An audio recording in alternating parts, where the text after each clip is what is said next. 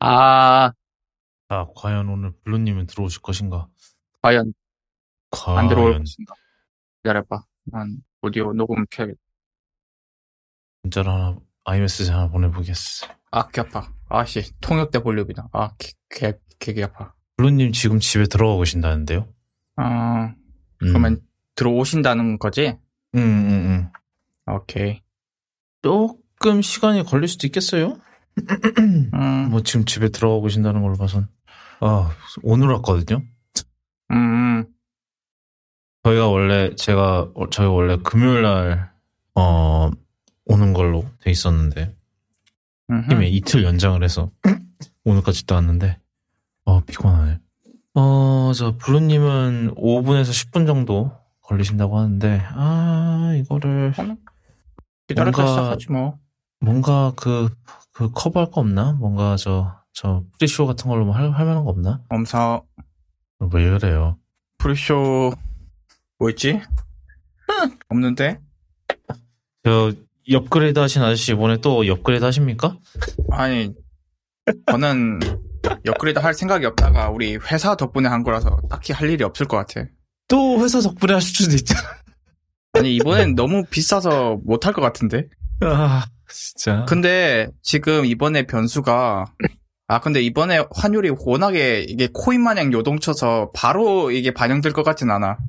아, 그치.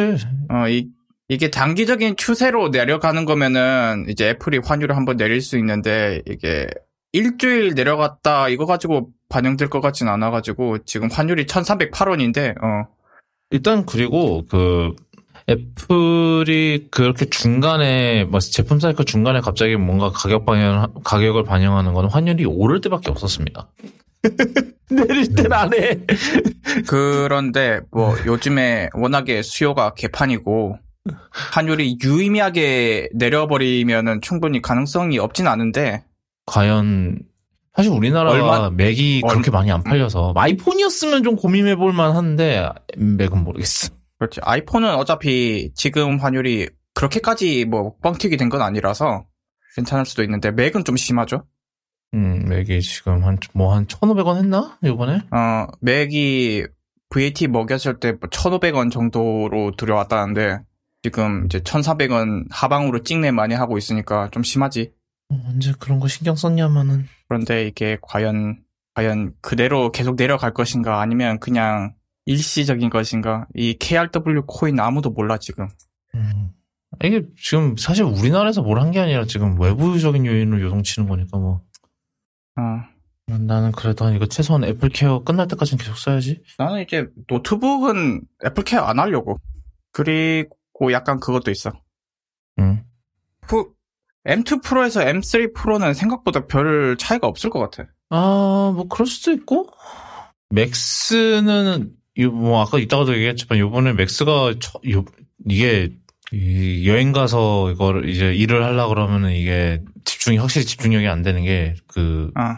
엠쓰리 엠쓰리 맥스랑 엠쓰리 프로랑 씨피유 구성이 다른 걸 이제 알았어. 달라 달라. 어. 어. 이게 근데 처음이야. 내가 알기로. 이번에 엠투 그렇지. 프로랑 M... 맥스는 똑같았어. 근데 원래 프로가 그 맥스에서 약간 잘라낸 형태였는데 이번엔 아예 프로를 따로 만들었더라고. 그래서 이 효율 코어 두 개 더 붙고 육십육 이번에. 이게 뭐 이따가도 얘기했지만 아마 내 생각에는 저 삼 나노 공정이 뭐 수율이 이렇게 이렇게 뭉텅이 할 만큼 잘 나오질 않아서인 것 같기도 하고 좀 더 세분화하게 스큐를 짜야지 뭔가 좀 수율이 괜찮아서 그렇게 한 것 같기도 하고 그렇긴 한데 하여튼 많잖네. 하여튼 그건 이따가 얘기를 하는데 로시아 얘기를 하지. 응. 요번에 애플스토어 간 김에 뭐, 뭘 구경해볼 수나 있을까 했는데 다 저 애플 펜스 새 애플 펜스도 다음 주에나 들어가고 다음 주에나 출시를 한다 하더라고. 그래서 뭐 그것도 구경 못 해봤고 프로도 다음 주에 나오고 이 뭐 이제 녹음 녹음 기준 이제 이번 주가 되겠지만 뭐. 근데 이번에 참 더웠습니다. 너무 덥던데? 미친 것 같던데 막 저 후쿠오카 막 이십칠 도 막 이십팔 도 이랬어 이번에 이십오, 이십칠 정도 최고 온도가. 아니 막 그 연말 이제 일본 애들은 그런 거 좋아하잖아요. 그 일루미네이션 하는 거 이런 거 좋아하잖아. 그 연말이라고 음. 하는 거. 열만 일루미네이션 하는데 난 반팔 입고 있었다니까? 여기가 무슨 남반구냐고요. 음. 근데 서울도 똑같이 더웠어요. 어. 그저께까지 반팔 입고 다녀가지고. 그러니까 이게, 이게 저 온난화가 심각합니다. 이. 날씨가 아주 오락가락한 게 이 와중에 또 비 와가지고 아, 빨리 겨울 오던가 이럴 거면. 음. 아니, 온, 온 날 내내, 이게 딱 오자면 오니까 비가 엄청 왔더라고요. 그, 뭐, 비가 갑자기 막 와갖고, 나는, 우리는 우산도 없어갖고, 쫄딱 맞고 가고. 아니, 이게, 이게 중간에 이제 비행기를 바꾸니까, 그, 원래는 일 터미널로 출발을 했기 때문에 차를 일 터미널에다가 주차해놓고 갔는데, 어, 돌아오는 비행기는 졸지 갑자기 이 터미널이 된 거죠. 음. 셔틀 타고 또 갔다가 가서 또 차를 가져오고 막 이랬단 말이죠. 쉽지 않았어. 돈 많은 더 이제 제 같은 돈 많은 팟캐스트 아저씨들은 다 이제 바꾼다고 막 이러고 있는데 참 부럽기도 하고 똑같이 엠원 프로 샀는데 저 아저씨는 저 아저씨들은 부자라서 넘어가고. 근데 넘어가도 그렇게까지 큰 차이는 없을 것 같. 아, 저 아저씨 저 아저씨들은 그 아저씨들처럼 음. M 엠원에서 음. 넘어가는 거야. 그냥 엠원? 응, 아니 엠원 프로, 엠원 맥스 이런 애들에서 넘어가는 거지. 그래도 뭐 뭐야 저 지금 제, 제, 프레젠테이션 다시 봤는 그 이벤트 다시 봤는데 그 성능 코어만 해도 막 저 엠원 대비 삼십 퍼센트고 호유 효율 음. 코어는 오십 퍼센트고 이러면 좀 의미가 있긴 하지. 엠원에서 올라가는 거는 엠투는 조금 애매하긴 한데 나는 배 배터, 배터리라든지 아니면 디스플레이 같은 데서 유의미한 개선이 없으면 여기서 성능 삼, 사십 퍼센트 올라가는 건 아무런 체감이 안 될 것 같기 때문에 그래서 안 바꿀 거임. 음. 오래, 저, 나같이 오랫동안 뭐 조지는 사람들한테는 좀 의미가 있을 수 있지. 아직도 사실 지난번 거, 지난, 지난주 녹음한 거 지금 저, 뭐야. 텀님 음. 오디오 지금 만지고 있었단 말이지. 녹음하기 직전까지. 아하. 음. 이거 한 번, 이런 거 한 번 돌리는데 거의 한, 한 명, 녹음본 하나당 거의 한 삼, 사십 분 걸려. 물론 중간중간 이것저것 클릭해줘야 되긴 하지만. 이게 그리고 또 오디오 프로그램 자체가 사실 앱 자체가 그렇게 좀 효율성이 좋은 편은 아니라갖고. 어떤 거, 어떤 과정은 씨피유 전체를 조지고 어떤 거는 코어 하나만 조지고 안 잡고 이래갖고. 쉽지가 않아. 오락가락 하는군. 음, 뭐, 알고리즘 어떻게 짰냐에 따라 다른 것 같긴 한데. 뭐, 나도 아직은 바꿀 생각은 없는데. 뭐, 아, 그, 엠원 프로에서 아쉬웠던 게, 그, 이제, 효율 코어가 두 개밖에 없는 거가 좀 많이 아쉬, 아쉬웠, 아쉽기 때문에, 사실. 아쉽지, 응, 응. 어. 그걸 이제 나는 해결했고. 어, 그래요. 업그레이드로 해결했죠. 음. 음. 그거 덕분에, 어, 배터리가 아주 좋더라고. 에어가 좀, 이번에 지난번 리뷰했던 엠투 에어가 조금, 그래서 좀 그거에, 그 덕분에 좀 쾌적, 더 쾌적해, 가끔씩, 이따금씩은 보면 내 프로보다 더 쾌적해 보이는 약간 그런 게 좀 있어. 좀 그런 면이 좀 있기는 하지. 아, 들어오셨고요. 어서 오십시오. 어, 오늘은 짧을 것 같으니까. 아니 이게 왜 이게 제가 이거를 다시 봤거든요. 왜 삼십 분짜리인지 알았어. 침 말고는 뭐 거의 없는데. 하나도 없다. 아, 뭐, 뭐 있나? 있죠. 사실 큰 거 하나 있는데 아. 맥북 프로는 좀 큰 게 하나 있는데 어, 그, 아이맥은 진짜 뭐 없더라. 뭐, 하여튼. 그래서 제가 포킹 포인트를 좀, 어, 겨우겨우 좀 했으니까, 일단은 그거에 대해서 얘기를 좀 해봅시다. 사실은 제가, 어, 저희, 이게 이백일 회거든요? 저희, 제가, 저희 지난 방송 때 이백 회 자축했나요? 기억도 안 나. 했다고 칩시다. 아, 뭐, 저희, 제가 그 사이에 저, 저, 저, 저, 저 뭐냐, 동해를 잠깐 건넜다가 와갖고, 지금 정신이 하나도 없어요.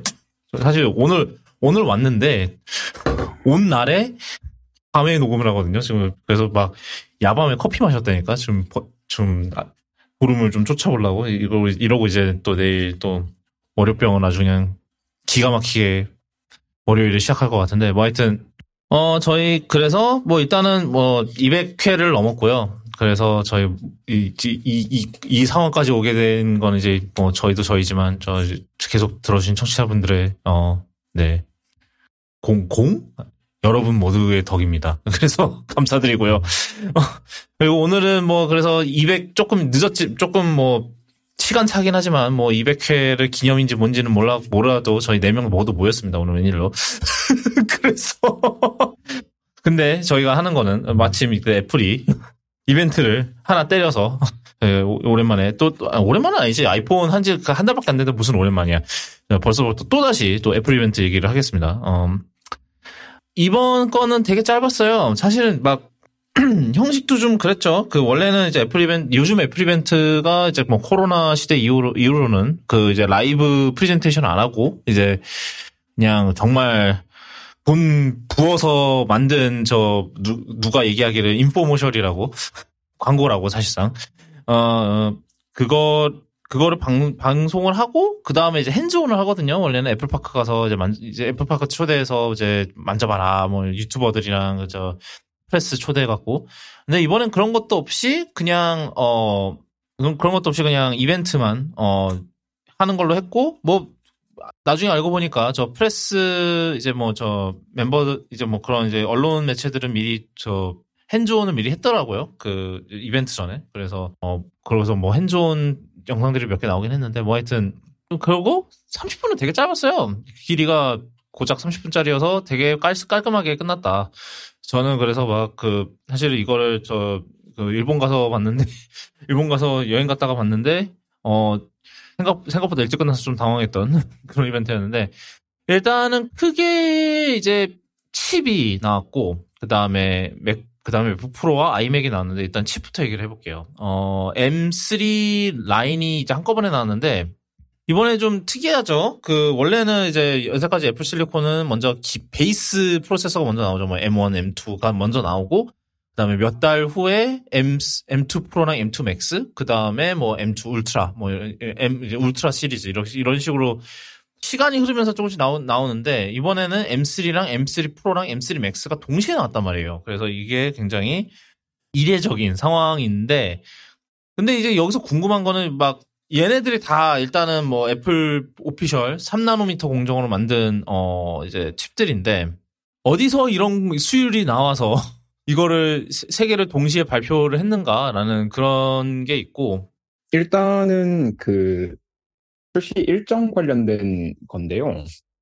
어 사실 아마 이게 원래 애플의 계획이었을 거예요. 그러니까 아, 엠원, 엠투도 그냥 한 번에 패밀리 다 출시하는 게 목표였을 거다.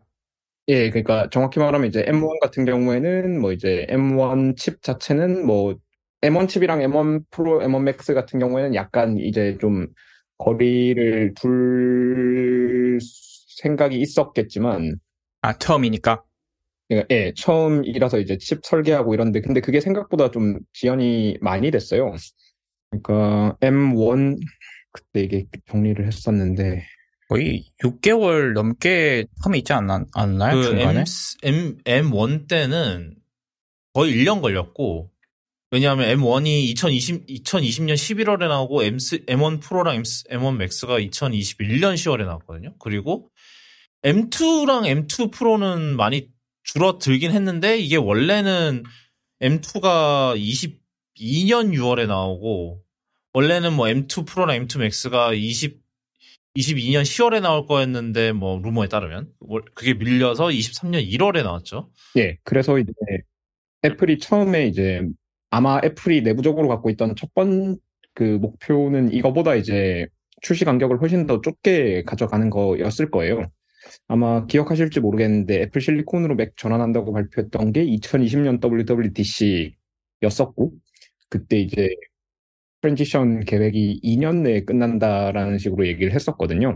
그러니까 이 년 내에 맥 프로까지 모든 라인업을 애플 실리콘으로 이주하겠다는 게 이제 초기 애플의 계획이었을 거고 그거를 위해서는 이제 엠원 출시랑 엠원 프로, 엠원 맥스 출시가 이 정도까지 떨어진 것부터가 일단 제가 보기에는 좀 애플이 원래 계획보다 좀 지연이 된 거고 엠투도 사실 출시가 좀 지연이 된 편이라고 봐야죠. 그러니까 사실 엠원이 에이십사 기반의 칩이거든요. 옛날, 네이, 옛날 네이밍 컨벤션으로 가면 에이십사 엑스 칩이 엠원인 건데 에이십사랑 엠원은 한 달 간격으로 출시가 됐어요. 그런데 엠투는 에이십오 기반의 칩인데 에이십오랑 엠투는 거의 육 개월 정도 텀이 있었거든요. 그리고 이제 에이십육 기반의 M칩은 아예 없었고 그냥 엠쓰리는 엠 십칠 프로 기반으로 나왔고. 예, 그래서 지금 이게 많이 꼬였고, 애플 원래 계획고, 이제 그거를 그냥 확 하고 초기화해서 바로 잡는 그냥 단계라고 저는 생각하고 있어요. 그러니까 이제 A, 그 지금 엠쓰리 시리즈들은 에이 십칠 프로 기반의 그 확장형 칩인데, 이제 에이 십칠 프로랑 이제 엠쓰리 시리즈랑 간격을 다시 한 달 정도로 확 좁힌 거잖아요. 한 달에서 두 달 정도로. 그래서 이제 이게 원래 이제 애플이 가져가고 싶은 그냥 아마 출시 속도가 아닐까 싶어요. 그리고 삼 나노 수율 같은 경우에는 이 엔 쓰리 비 공정이 대량 생산으로 접어든 게 작년 말일 거예요. 근데 이제 수율이 이제 원하는 만큼 나오고 있지는 않고, 이제 오십오 퍼센트 정도가 나오고 있다는 게 이제 올 초의 리포트였고, 이제 그 티에스엠씨에서는 이제 그거를 뭐 분기별로 얼마씩 개선을 시켜나가겠다라고 발표를 했고, 뭐 그게 어떻게 됐는지는 뭐 내부자 정보나 이런 게 없으면 정확히 몰라요. 근데 어쨌든 제가 언론 보도랑 티에스엠씨 공식 발표들을 통해서 파악한 거는 이 정도. 그러니까 사실 뭐 생각해보면 이제 일 년 정도 칩을 생산할 시간이 있었던 거죠. 이게 근데 이제 그런 게 있, 있는 거잖아요. 사실 사실 엔 쓰리 비가 여, 제가 뭐 여태까지 듣기로 봤, 듣는 걸로 봤을 때는 역, 지금까지의 티에스엠씨 공정 중에서 수율이 거의 역대급으로 안 나오는 공정인 것 같더라고요. 좀 그러니까 실제로 그 수율이 안 나와서 엔 쓰리 비를 음. 포기하고 엔 쓰리 이라는 신공정으로 가기로 결정은 꽤 오래전에 했었죠. 수율이 아, 다른 공정들에 비해서 안 나오는 거는 사실일 거고, 근데 이제 그게 어느 정도까지 안 나오는지 뭐 그거는 잘 모르는 건데, 어쨌든 요 엔 쓰리 비라는 공정 자체는 아마 애플만 지금 이번에 생산하는 요 칩들 쭉 생산하고는 아마 더 이상 활용 안 하지 않을까? 뭐 예, 그래서 예, 그래서 뭐 있구나. 그런 얘기가 있더라고요. 이거는 약간 저 엔 쓰리 이랑 내년 뭐 내년에 오는 조금 더 조금 막 이렇게 이런 말하면 좀 그렇긴 하지만 좀 원가 절감 공정 뭐 이게 좀 복잡한 얘기들이긴 한데, 결론적으로 봤을 때는 뭐 저 엔 쓰리 비만큼 이렇게 이렇게 고급 기술이 많이 들어가는 공정은 아니라고 그러더라고요. 엔 쓰리 이가. 대신에 이제 수율이 훨씬 낮고, 그 다음에 뭐 비용도, 수율이 훨씬 좋으면 그만큼 비용도 적게 들죠. 그래서 그, 거기에 이제 엔 쓰리 비 같은 경우는 지금 뭐 이런 얘기가 있어요. 아이폰 십오 프로 나오기, 십오 나오기 전에 이제 애플이 엔 쓰리 비를 전부 샀다. 모든 라인을 다 사서, 어, 이거를 이용해서 에이 십칠 프로를 어, 찍을 거다. 이랬는데, 그래서 막 이게 아무래도 수율이 안 좋으니까 아 엠쓰리 이거 나올 수 있겠어? 뭐 올해 내로 나오지 나오는 게 힘들지 않을까? 이랬는데 갑자기 짜잔 엠쓰리하고 엠쓰리 프로하고 엠쓰리 맥스가 다 나옵니다. 이런 식으로 나오니까. 그래서 근데 요번에 뭐 이따가 얘기하겠지만 요번에 이제 빠진 게 맥북 에어가 안 나왔죠. 그래서 뭐 이제 보통 이제 M 새로운 뭐 M 프로세서 나올 때마다 맥북 에어가 가장 먼저 이제 저 깃발 들고 선봉장으로 나왔단 말이죠. 엠 원도 그랬고 엠 원 때도 그랬고 엠 투도 맥북 에어가 처음으로 어 달고 나왔는데, 이번에는 엠 쓰리가 빠졌 엠 쓰리에서는 이제 어 맥북 에어가 빠졌죠. 그래서 이거를 보면은 만약에 엔 쓰리 비가 약간 좀 더 더 뭐 수율도 잘 나오고 더 조, 더 이제 개선된 삼 나노 공정으로 넘어가기, 넘어가는 단계의 중간이라면, 사실 뭐 에이 십칠 프로 같은 경우는 어차피 일 년만 생산하는 칩이니까, 뭐 내년에 뭐 에이 십팔 프로, 아, 이름이 좀 이상한데? 나오겠죠. 뭐 하여튼. 근데 엠쓰리, 만약에 엠쓰리랑 이제 에이 십칠 프로랑 같은 공정이라고 하면 에이 십칠 프로는 뭐 일 년 생산하고 땡치니까 상관이 없는데, 엠쓰리는 그러면 얘도 일 년만, 일 년만 생산하고 땡치는 프로세서인가? 그럼, 그렇다고 하면은, 맥북 에어는 엠쓰리는 스킵할 가능성이 좀 있을 것 같긴 하거든요. 그냥 바로 엠 포로 더 나은 이제 뭐, 엔 쓰리 이든 뭐, 뭐든, 그 이후에 공정이든으로 나오는 뭐, 엠 포로 넘어가든지, 이런 가능성도 좀 있을까요? 좀 보면. 어, 일단은 뭐, 그거야말로 정말 이제 애플의 의사결정에 달린 거니까, 뭐, 그거는 제가 잘 모르겠고, 어, 일단은 뭐 아마 지금 이렇게 이번에 발표한 거 봐서는 이제 내년 비슷한 시기에 엠포가 나올 것 같고요. 뭐 문제가 없으면. 음, 아까 전에 이제 엔 쓰리 비 공정 같은 거는 이제 조금 제가 추가로 설명을 드리면 이게 그 풀 노드가 있고 하프 노드라는 게 있어요.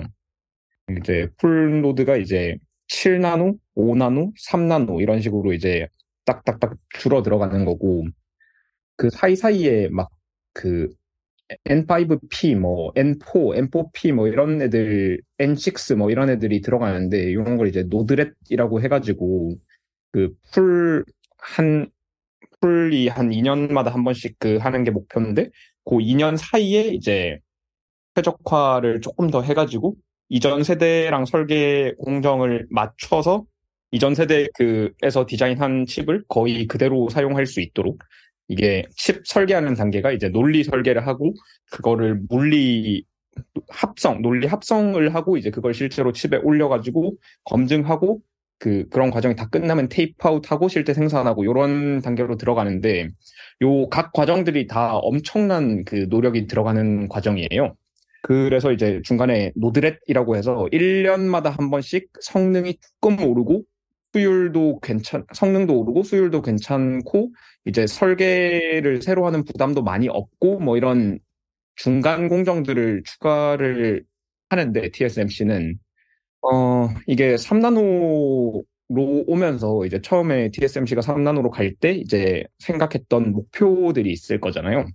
보통 공정이 미세, 미세화된다, 공정이 개선된다 그러면 이게 이제 세 가지 정도의 효과를 바라고 작업을 하게 되는데, 첫 번째가 이제 같은 성능 레벨에서의 전력 소모 감소, 그리고 두 번째가 같은 전력 레벨에서의 성능 증가, 그리고 세 번째가 면적 감소, 그러니까 이제 비용, 트랜지스터 당 비용이 싸지는 거거든요.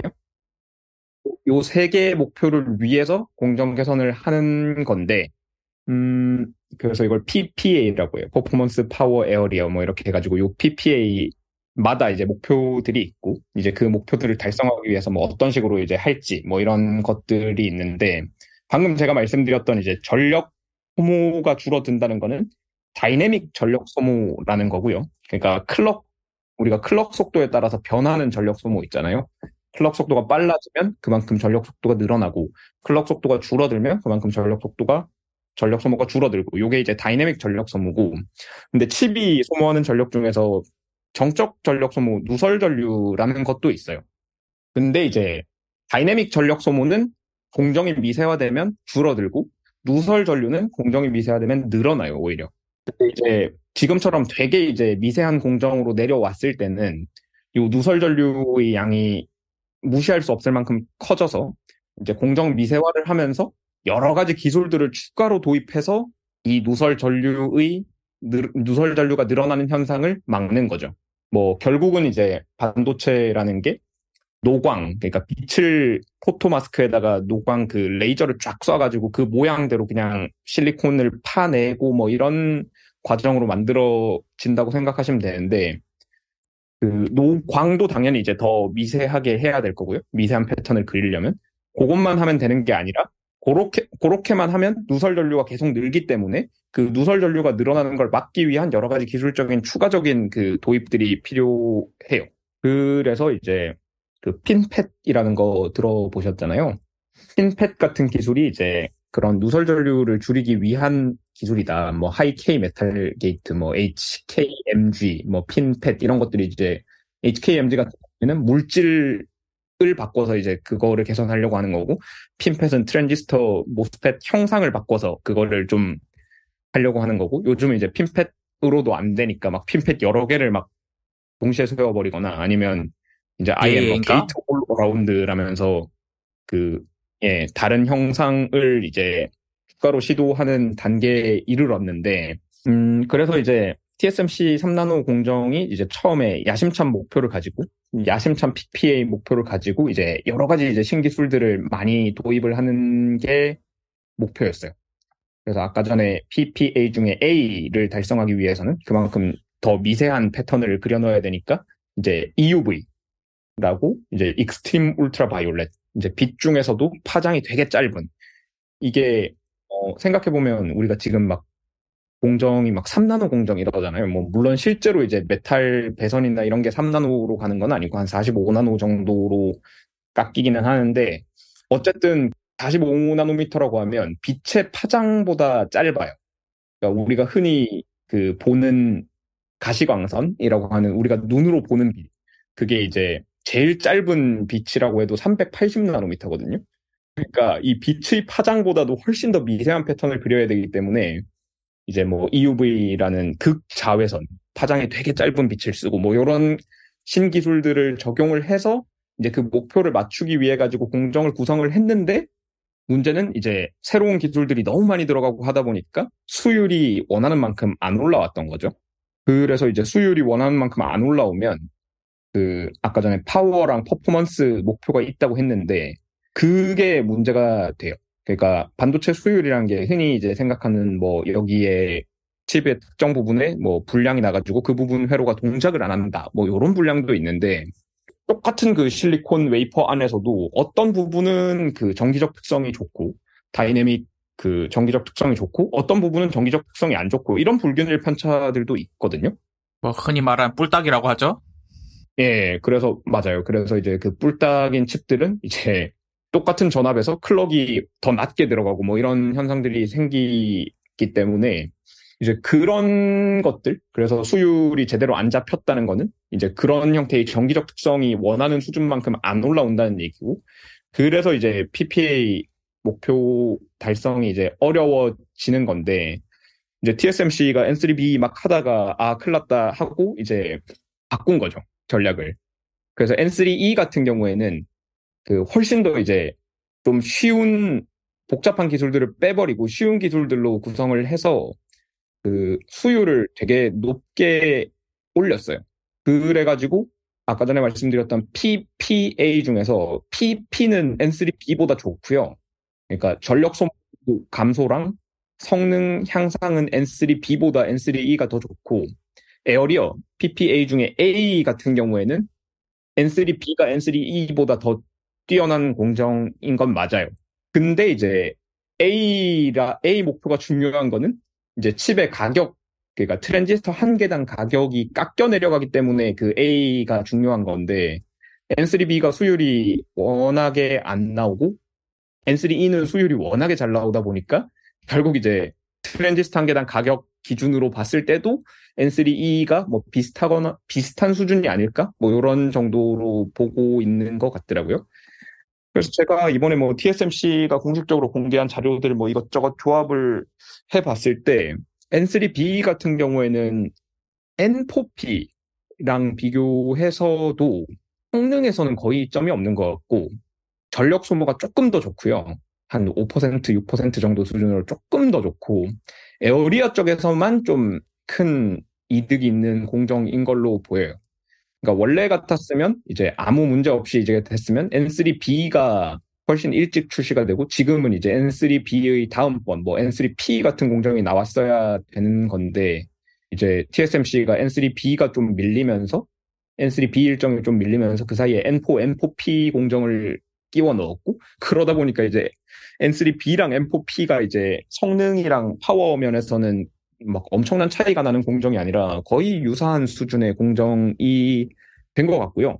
음, 그래서 뭐 애플도 요 엠 쓰리, 엔 쓰리 비에서 생산되는 엠 쓰리 시리즈를 막 이 년, 삼 년 이렇게 끌고 갈 생각은 절대 없을 거고, 아마 내년에 바로 또 엠 포 시리즈로 쭉 한번 리뉴얼을 하지 않을까 싶어요. 근데 원래 질문이 뭐였죠? 어, 대충 된 것 같아요. 어. 원래 질문은 아마, 예, 프로, 아, 예, 맥, 맥북 에어는 뭐, 건너뛰고, 이제 엠포로 가느냐, 뭐, 그거였던 것 같은데. 맞아요. 아. 근데, 결론적으로는 그럴 것 같아요. 왜냐면, 제가 그걸 생각하는 이유가, 일단은, 십오 인치 에어가 올해 나왔단 말이에요. 근데 이제, 엠투를 달고 나왔는데, 이게 벌써, 이게 사실, 십삼 인치에, 만약에, 맥북 에어에다가 엠 쓰리를 달 거였으면은, 그때 출시를 할 게 아니라 조금 더 기, 만약에 엠쓰리가 수율이 더 괜찮아서 아 얘는 에어에 넣어도 충분히 뭐가 나오겠다 싶으면은 제가 이번 이벤트 때 그냥 그러니까 십오 인치 에어에다가 엠쓰리를 넣은 상태로 짜잔 엠쓰리 에어인데 여기에 이제 십오 인치가 추가됐어요 이런 식으로 했으면은 딱 맞는 그림이 됐을 것 같은데 아무래도 아 이거 엠쓰리 수율이 뭐 에어에까지 넣을 정도로는 안 나온다. 그러, 아마 에어에까지 엠쓰리 넣어버리면은 그거 된다. 그 뭐야. 저, 저, 뭐야. 공급대란 일어난다. 라고 생각을 해서 제 생각에는 그 십오 인치 에어를 그냥 엠투를, 엠투를 넣어버린 상태로 그냥 유월에 출시를 하고 그러고 엠쓰리는 엠, 에어에다가 엠쓰리 안 넣고 그냥 엠포로 바로 넘어간다는 전략인 것 같거든요. 지금 현재 봤을 때는. 그래서, 네. 그, 그래서 한번, 네. 그거에 대한 그 가능성에 대해서 한번 얘기를 해본 겁니다. 아, 근데, 음, 저도 그런 생각은 해본 적이 없는데, 그러니까 에어가 이번에 왜 안 나왔을까? 라고는 생각을 해봤는데, 뭐, 아, 그 생산량 수율이 충분하지 않은가 보다 정도까지만 생각했는데, 음. 에어가, 그러니까 엠쓰리 세대 에어가 아예 없을 거다라고는 생각을 못 해봤는데, 말씀 듣고 보니까 뭐 그럴 가능성이 있을 것 같네요.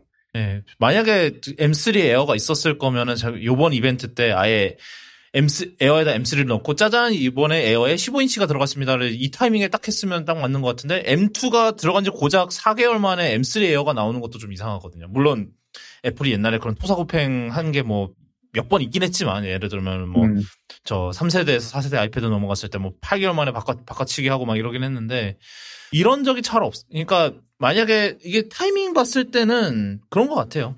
그래서 어 얘기를 해봤고 근데 사실 또 그, 음. 올, 올해 일월 달에 엠투 프로, 엠투 맥스 나왔는데. 아, 그쵸. 그, 그건. 엠쓰리 맥스까지 나왔으니까. 예, 그것도 좀 애매하기는 한데. 그러니까 그 정도까지는 뭐, 납득할 수 있는? 약간, 예, 그런 게 있는 건데. 지금 사 개월이잖아요.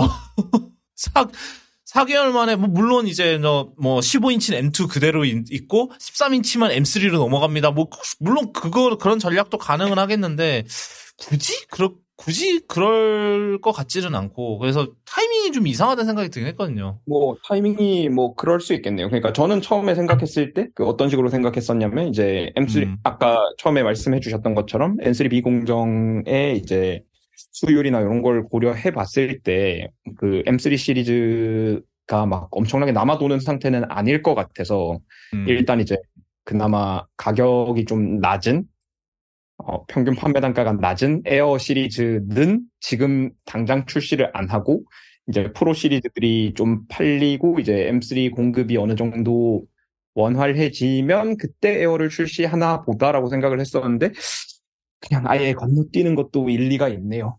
아니, 십오 인치가 지금 이 타이밍이 안 나오고 유월 달에 그냥 미리 나온 게 그거가 아닐까 뭐 싶긴 한데, 어, 이 얘기는 여기까지 하고, 그, 요번에 이제 엠쓰리의 이제 새로운 지피유 얘기를 하면서 이제 또 많은 사람들의 저 홀, 많은 사람들을 좀 혼란스럽게 했다기보다는 좀 이게 대체 뭐지 싶었던 게 이제 다이내믹 캐싱에 대한 얘기가 있었거든요.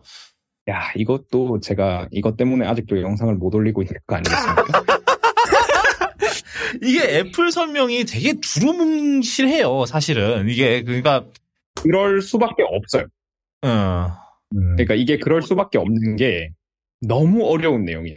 그러니까 요, 요거 그 준비를 하다가 원래 제가 보통 애플 이벤트가 있으면 당일 아니면 다음날 정도에는 영상을 올리는데. 올라가, 올라가죠, 예.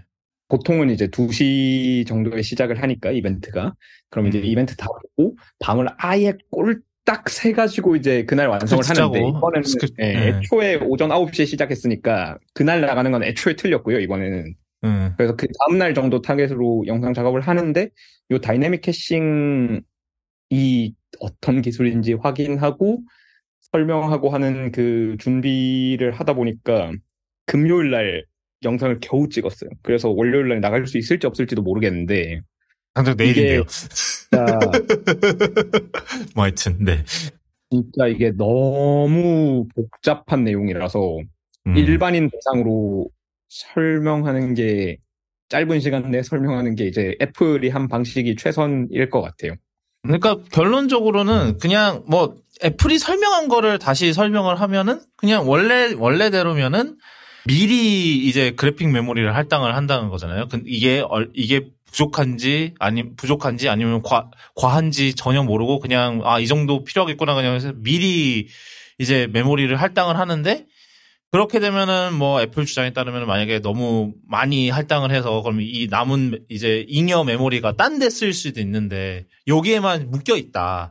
그래서 어 뭐 다이내믹 캐싱은 이거를 실시간으로 다시 배분을 할 수 있다. 뭐 대충 이런 느낌?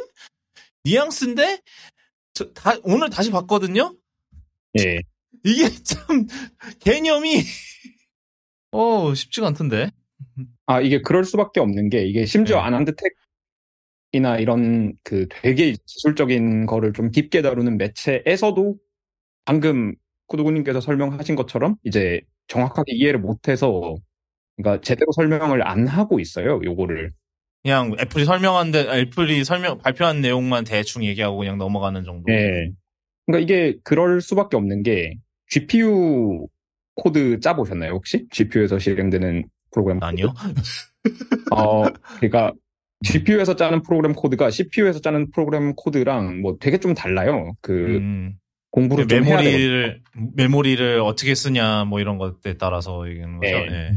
애초에 애플이 말하는 메모리가 그 그래픽 메모리가 아니에요. 그러니까 이제 우리가 보통 M 시리즈 같은 경우에는 통합 메모리 아키텍처를 써서 그 씨피유랑 지피유가 같은 메모리 공간을 공유한다, 뭐 이런 식으로 얘기를 들었고, 그렇기 때문에 이제 지피유는 이제 엄청나게 많은 메모리 용량에 접근할 수 있어서 이게 통합 메모리 아키텍처의 큰 장점 중에 하나다, 뭐 이런 식으로 설명을 하잖아요. 여기서 말하는 메모리가 애플이 지금 이 다이내믹 캐싱에서 말하는 메모리랑 다른 메모리예요. 그러니까 정, 이제 발표 다시 보시면 애플이 이제 로컬 메모리라는 표현을 쓰거든요. 네. 그러니까 로컬 메모리가 그 에스램은 아시죠? 그 네, 보통은 뭐, 네. 이제 우리가 램이라고 하면 디램을 얘기하는 거고, 음.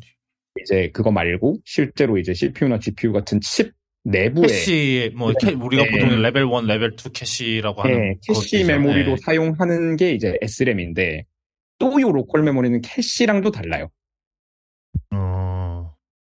그러니까 이제 음, 씨피유 같은 경우에는 원래 캐시가 정말 성능이랑 전성비 이런 데 되게 중요해요. 그러니까 예를 들어서 이제 씨피유 코어가 어떤 프로그램을 쭉 실행하고 있다가 뭐 코드가 됐든지 데이터가 됐든지 어쨌든 코, 씨피유는 코드도 메모리에 있고 데이터도 메모리에 있어요. 그래서 메모리에서 코드를 읽어와서 코드를 실행하고 코드 실행에 데이터가 필요하면 그 데이터를 메모리에서 읽어오고 이런 구조로 이제 계속 동작을 하게 돼 있는데, 요 현대 이제 씨피유가 뭐 예를 들어서 지금 뭐 삼 기가헤르츠, 사 기가헤르츠 이런 식으로 그 돌잖아요.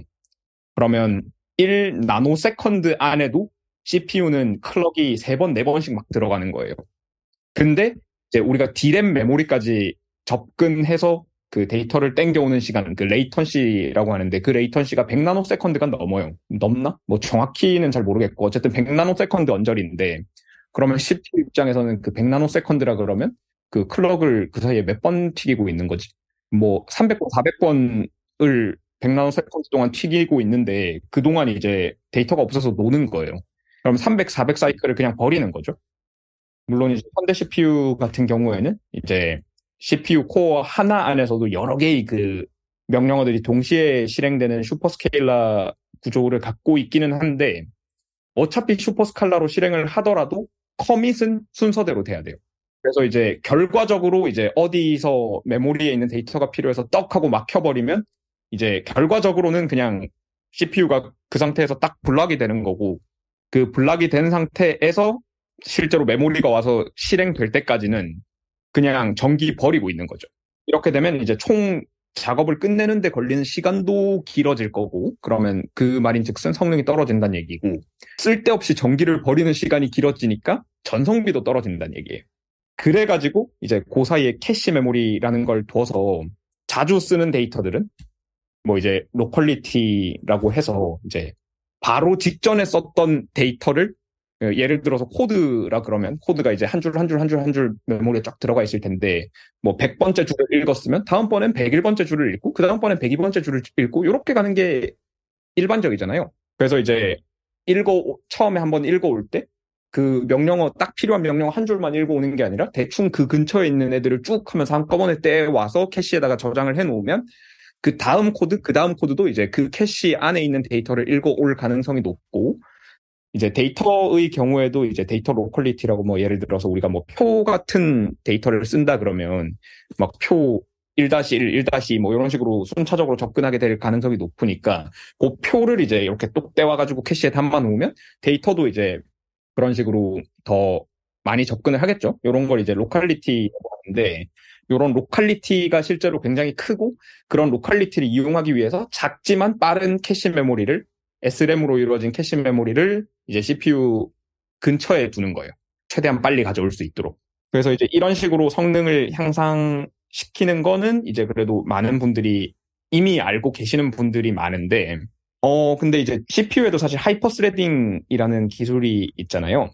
뭐 하이퍼 스레딩이라는 게 이제 방금 말씀드렸던 그 슈퍼스칼라 안에 있는 연산 유닛들을 조금 더 효율적으로 사용해보자, 이런 그것도 있고, 방금 제가 말씀드렸던 것처럼 이제 스레드 하나가 딱 하고 블락됐을 때 그 코어 위에 올라와 있던 또 다른 스레드가 데이터를 지금 바로 이제 실행할 수 있으면 그걸 돌면서 이제 그 손해를 약간이라도 좀 줄여볼 수 있는 뭐 그런 또 효과도 기대할 수 있는데, 지피유 같은 경우에는 이제 방금 제가 말씀드렸던 것처럼 캐시가 중요하지 않아요.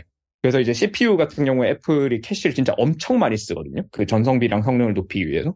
근데 이제 지피유 같은 경우에는 씨피유랑 동작 방식이 좀 달라가지고 그 정도로 캐시가 많이 필요가 없어요. 그러니까 캐시 중요성이 좀 떨어져요. 그러니까 지피유 같은 경우에는 이제 진짜 엄청 많은 그, 음, 지피유 프로그램들이 지피유 코어 하나에 동시에 올라가 있고, 그 프로그램 중에 하나가 이제 데이터가 필요해서 그 데이터를 읽어와야 되는 상황이 되면 그냥 지피유 코어에 있는 그 다음 프로그램이 바로 실행이 되고, 걔가 또 멈추면 그 다음 프로그램 바로 실행이 되고, 이렇게 돼서 그 데이터를 읽어오는 시간 동안 발생하는 손해를 감출 수 있어요.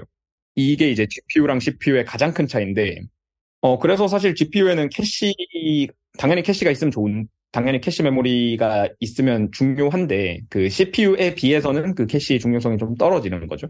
근데 그래서 이제 지피유는 상대적으로 이제 캐시 메모리 크기를 줄이고, 이제 그 줄여, 줄인 캐시 메모리 가지고 이제 계산기를 하나라도 더 넣는 식으로 해서 병렬성을 더 크게 확보하는 그런 식으로 성능 향상을 가져가는데, 캐시라는 거는 이제 결, 결국은 이제 에스램, 이거 온칩 메모리라고 하는데, 그러니까 칩 위에 올라와 있는 메모리, 라는 건데, 이제 캐시 메모리가 온칩 메모리 하위 개념이에요. 그러니까 온칩 메모리 안에 캐시 메모리도 있어요.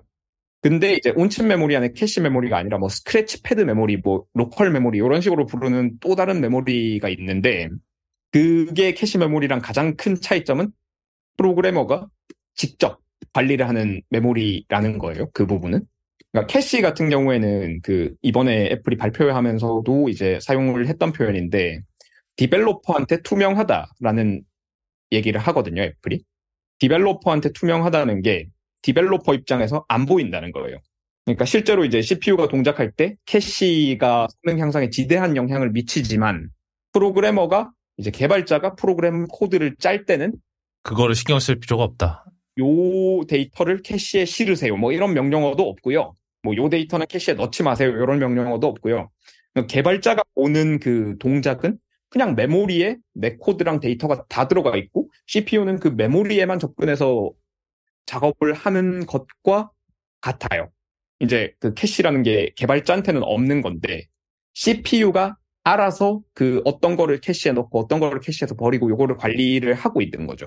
그래서 이제 개발자한테 투명하다는 거는 개발자가 뭐 그 캐시 메모리라는 기술이 나왔다고 그 캐시에 맞게 새로 개발을 안 해도 되고 뭐 이런 큰 장점이 있는 반면에, 개발자한테 투명하면 이제 기존에 개발되어 있던 프로그램들도 이제 그 기술의 장점을 바로 쓸 수 있는 거예요. 그러니까 개발자한테 투명한 새로운 하드웨어 기술이 들어가면 기존에 있던 기술들, 기존에 있던 그냥 프로그램을 그대로 돌렸을 때 바로 성능 향상이 있는데, 예를 들어서 개발자한테 투명하지 않은 이제 새로운 기능이 들어가면 앱을 또 에이피아이 또 적용을 해야 되고 뭐 등등등등. 프로 앱을 따줘야 그 하드웨어를 활용할 수 있는 거죠. 근데 그 아까 말씀드렸던 캐시는 개발자한테 투명한 기술이고, 물론 이제 레이턴시가 되게 중요한 작업 같은 경우에는 이제 그 소프트웨어 개발자들이 간접적으로 최적화를 하긴 합니다. 그러니까 아까 말씀드렸던 그 로컬리티를 극대화시키는 식으로 이제 뭐 어떻게 캐시가 동작하는지는 알고 있으니까요. 뭐 개발자한테 하다고 하지만 뭐 그거를 이렇게 찾아보는 것까지 막는 건 아니니까 캐시가 어떻게 하는지 개념 자체는 개발자들도 알고 있고, 그러면 이제 그 씨피유가 이런 식으로 관리를 하니까 내가 코드랑 데이터를 이런 식으로 배치해 놓으면 어, 요 부분이 캐시에 올라가 있을 확률이 높아지겠지 생각을 하고 프로그램을 짜는 식으로 간접적으로 최적화는 합니다. 특히 게임 쪽에서 이제 그런 거를 많이 하고, 그렇기 때문에 이제 게임 같은 경우에는 뭐 에이엠디의 엑스 쓰리디처럼 캐시 용량이 어마어마하게 큰 씨피유의 성능 향상이 높은 거고, 근데 이제 아까 말씀드렸던 로컬 메모리 같은 경우에는 개발자한테 투명한 메모리가 아니라 개발자가 명시적으로 활용을 해야 되는 메모리예요. 그러니까 캐시는 아까 그 개발자한테 투명한 게 대부분의 경우에 장점이지만 단점이 될 수 있는 경우가, 아까 전에 제가 그 굳이 투명한 거를 막 간접적으로 최적화를 한다고 말씀드렸잖아요. 개발자는 알아요. 이 코드는 항상 그 무조건 상주하면서 실행되기 때문에 얘는 캐시에서 절대로 빠져나가면 안 되는 그런 데이터나 인스트럭션들이 있는데, 이게 이제 당연히 이제 대부분의 경우에는 로컬리티가 크기 때문에 그런 데이터들이 캐시 바깥으로 쫓겨나지는 않을 가능성이 높은데, 이제 정말 이제 백에 하나라도 그게 쫓겨났을 때 성능 손실이 너무 클 수 있거든요. 이제 그런 경우에는 사실 좀 명시적으로 지정을 해서 내가 이거는 반드시 캐시에 올리고 절대로 캐시 밑으로 내리지 마라라는 명령이 있으면 좋겠다라고 생각이 들잖아요. 그래서 이제 지피유에는 그런 식으로 쓸 수 있는 메모리가 있어요. 로컬 메모리라고. 똑같이 이제 에스램으로 만들어지는 온칩 메모리인데 캐시랑 다르게 개발자한테 투명하지 않은 레이어가 있는 거죠. 이제 이거는 지피유의 또 이제 계산 특성이나 이런 거 때문에도 필요한 건데, 이제 이제 애플 지피유 같은 경우에는 이제 옛날에 모바일 지피유로부터 시작한 아키텍처이기 때문에 타일 베이스드 디퍼드 렌더링이라는 기술인데, 이제 그 디퍼드 렌더, 그러니까 렌더 타임까지 뭘 지연시키기 위해서는 그 사이에 데이터를 그 갖고 있어야 되는데, 그 데이터를 갖고 있을 또 공간이 필요하고, 그래서 이제 타일 메모리라는 게 원래 존재를 했었고, 그 말고 이제 지피지피유라고 하는 컴퓨터로 하는 범용 연산을 할 때 아까 제가 말씀드린 그런 목적 때문에 이제 그런 특수한 메모리 공간을 만들고, 이제 지피유 연산 같은 경우에는 뭐 예를 들어서 가우시안 블러를 뭐 전체 이미지에 먹인다 뭐 이런 연산을 한다고 했을 때 그 가우시안 커 가우시안 커널을 이제 컨볼루션하게 이렇게 쭈르륵 그 픽셀별로 이렇게 쫙 훑으면서 그 행렬 곱을 계속 하는 거거든요. 그런 연산을 생각을 해봤을 때 요 가우시안 커널 자체의 데이터는 모든 픽셀에 똑같이 적용되는 거잖아요. 그래서 가우시안 커널 데이터 같은 경우에는 반드시 항상 처음부터 끝까지 다 사용이 되는 거고, 그럼 이제 요런 앱을 로컬 메모리에 올려가지고 그 최적화를 시키면 이제 성능이 높아지겠죠. 최근에 이제 딥러닝 연산 같은 경우에도 모델 파라미터들, 뭐 이제 딥러닝 모델에다가 개 사진을 집어넣으면 개, 뭐 머핀 사진을 집어넣으면 머핀, 뭐 이렇게 나오는 모델이 있으면 그 개 사진을 그 모델 안에 있는 수많은 행렬들이랑 곱하고 곱하고 곱하고도 하고 곱하고도 하고 곱하고도 하고 이 과정을 막 계속 하면 마지막 순간에 이제 딱 숫자가 나오고, 그래서 뭐 예를 들어서 이 숫자가 일이면 개, 뭐 영이면 머핀, 뭐 이런 식으로 이제 처리를 하는 건데, 그 모델 파라미터 같은 경우에는 그 개 사진, 머핀 사진 이거는 계속 바뀌는 거지만 그 모델 파라미터 자체는 계속 안 바뀌잖아요. 항상 그 똑같은 모델 파라미터잖아요. 학습하는 게 아니라 추론할 때는. 그리고 뭐 학습할 그 모델 파라미터의 값이 바뀌는 거지. 그 한번 바뀌고 나면 그 값은 계속 유지가 돼야 되니까. 그래서 이제 어쨌든 그런 딥러닝 연산에서도 그 로컬 메모리가 되게 중요하고요. 그래서 이런 식으로 이제 지피지피유 코딩을 할 때는 이 로컬 메모리 얼마나 잘 쓰느냐에 따라서 성능이 엄청 달라질 수 있어요. 특히 이제 지피유보다 캐시가 짜기 때문에 그냥 캐시에 맡겨놓고 신경을 안 쓰면 그 캐시 용량이 너무 작아서 필요한 데이터들이 캐시 밖으로 쫓겨날 수 있단 말이에요. 근데 그 여기서 캐시 용량을 무조건 무작정 늘리자니, 그러니까 똑같은, 그러니까 예를 들어서 뭐 로컬 메모리 삼십이 킬로바이트가 있고 뭐 엘원 캐시 팔 킬로바이트가 있는데, 그럼 그냥 엘원을 사십 킬로바이트로 만들면 안 되냐 이렇게 생각할 수도 있잖아요. 근데 캐시가 아까 전에 말씀드렸던 것처럼 그 개발자한테 투명하게 적용이 되려면 그 캐시를 관리하는 회로가 필요해요. 개발자한테 투명할 수 있으려면 그 어떤 정책들을 가지고 그 캐시를 관리하는 소프트웨어에서 하는 게 아니라 하드웨어에서 하는 거니까 그만큼 당연히 이제 캐시에 행동을 제어할 수 있는 회로가 추가로 들어가야 되고, 그리고 그 회로들은 또 이제 그 캐시 라인의 정보, 캐시가 메모리보다는 훨씬 작으니까 지금 캐시 요 라인에 있는 그 정보가 실제 메모리 주소 어디에 있는 정보고, 이게 뭐 지금 더티 비트고 뭐 이런 식으로 해서 거기도 또 정보를 저장해야 되거든요. 그래서 캐시 관리하기 위한 에스램이 또 필요해.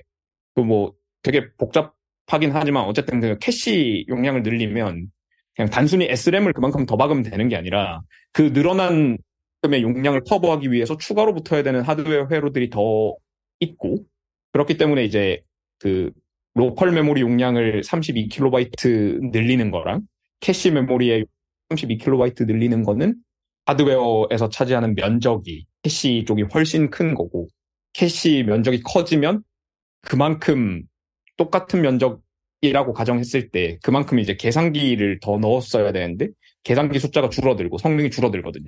그래서 캐시를 무작정 늘릴 수는 없고, 이런 그 복잡한 지피유의 특성 때문에 로컬 메모리라는 개념이 있고, 그 로컬 메모리를 얼마나 잘 사용하느냐에 따라서 지피유 프로그램의 성능이 크게 바뀐다라는 게 이 다이내믹 캐싱을 이해하기 위한 배경 지식입니다. 그러니까 요거를 모르고 다이내믹 캐싱 설명을 들으면 이해가 밖에 없어.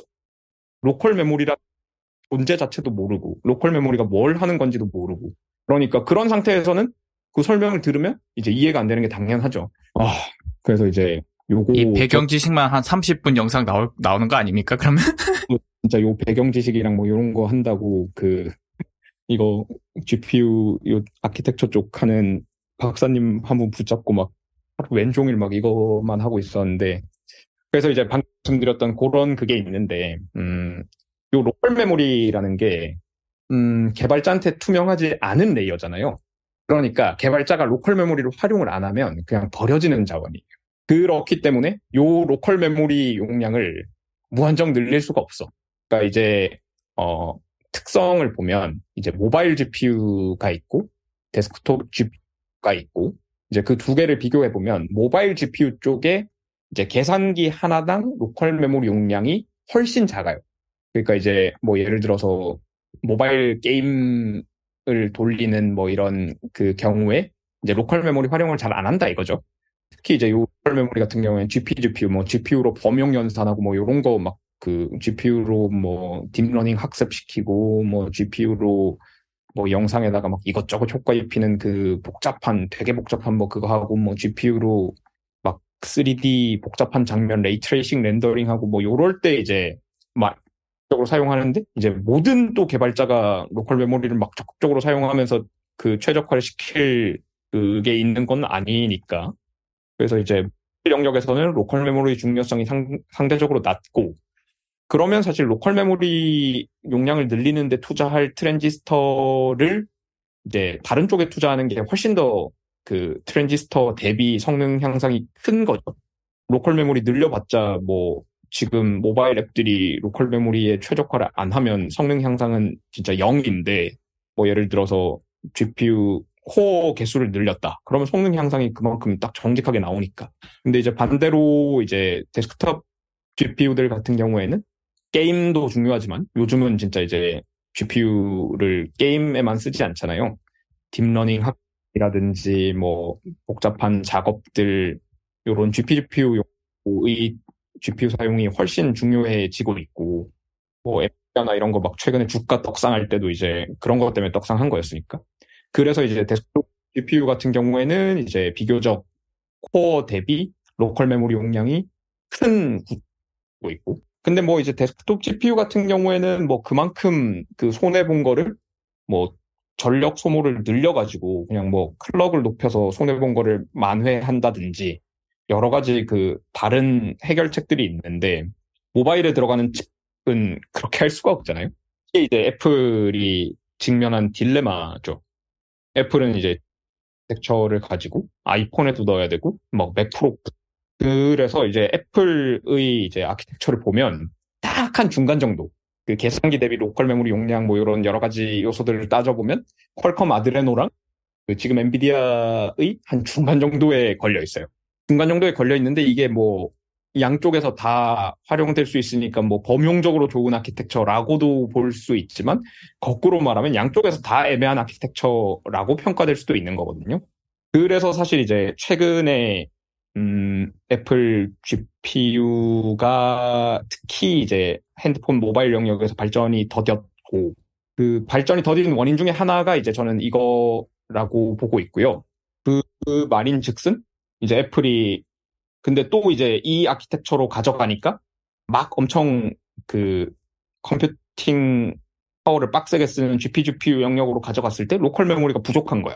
그래서 이 충돌이죠. 여기서 로컬 메모리 용량을 더 늘리면 그 맥 쪽에서의 문제는 해결되겠지만 아이폰 쪽에서의 상대 성능은 더 떨어질 거고 그렇다고 이제 아이폰 쪽을 유지하자고 하니 이 맥 쪽에서 지피유 성능이 떨어지는 걸 해결할 수가 없고 그래서 요 문제를 해결하려고 나온 게 다이내믹 캐싱인 거고요.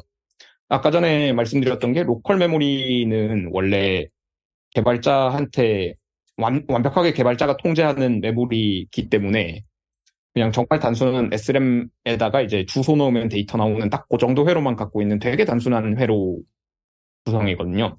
그렇기 때문에 이제 개발자가 프로그램을 짤 때 나는 이제 요 지피유 프로그램에서 로컬 메모리 삼십이 킬로바이트를 사용하겠다라고 이제 딱 그 지피유 프로그램 컴파일하는 시점에 그걸 정해놓으면 이제 지피유 코어 스케줄러가 그 지피유 프로그램들을 보고 이제 코어 하나에 남아있는 로컬 메모리 용량이랑 이 지피유 프로그램이 신청한 로컬 메모리 용량을 비교해서 로컬 메모리 용량이 그 남은 로컬 메모리 용량이 얘를 충분히 수용할 수 있을 경우에만 얘를 코어 위로 올릴 수가 있어요.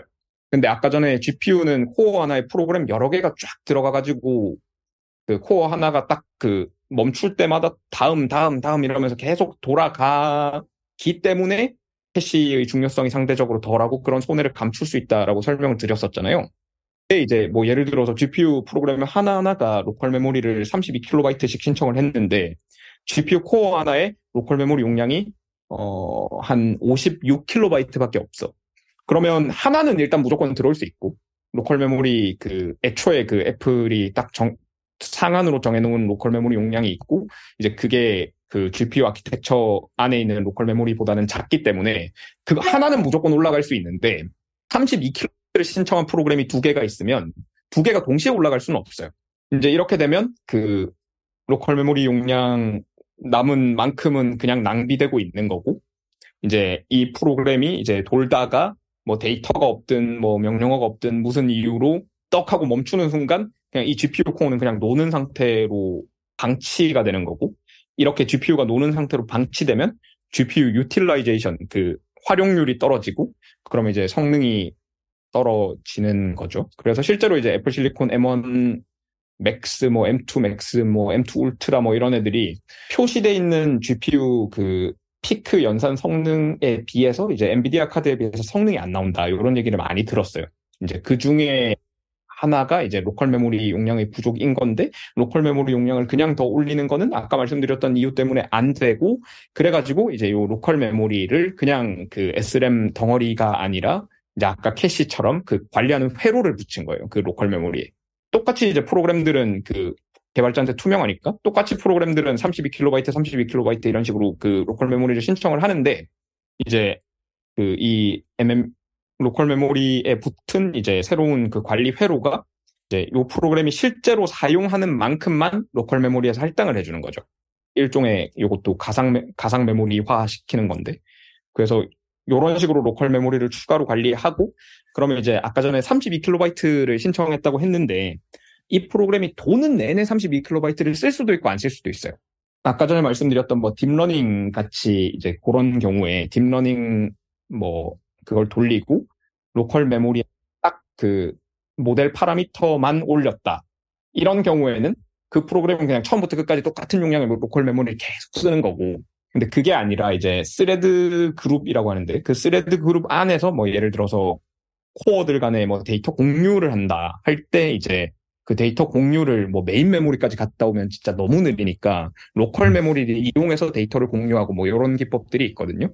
근데 이제 그런 경우에는 그 데이터가 공유하는 그 순간에 그 공간을 쓰고 그게 아닌 경우에는 공간을 안 쓰고 뭐 이런 식으로 이게 동작을 한단 말이죠.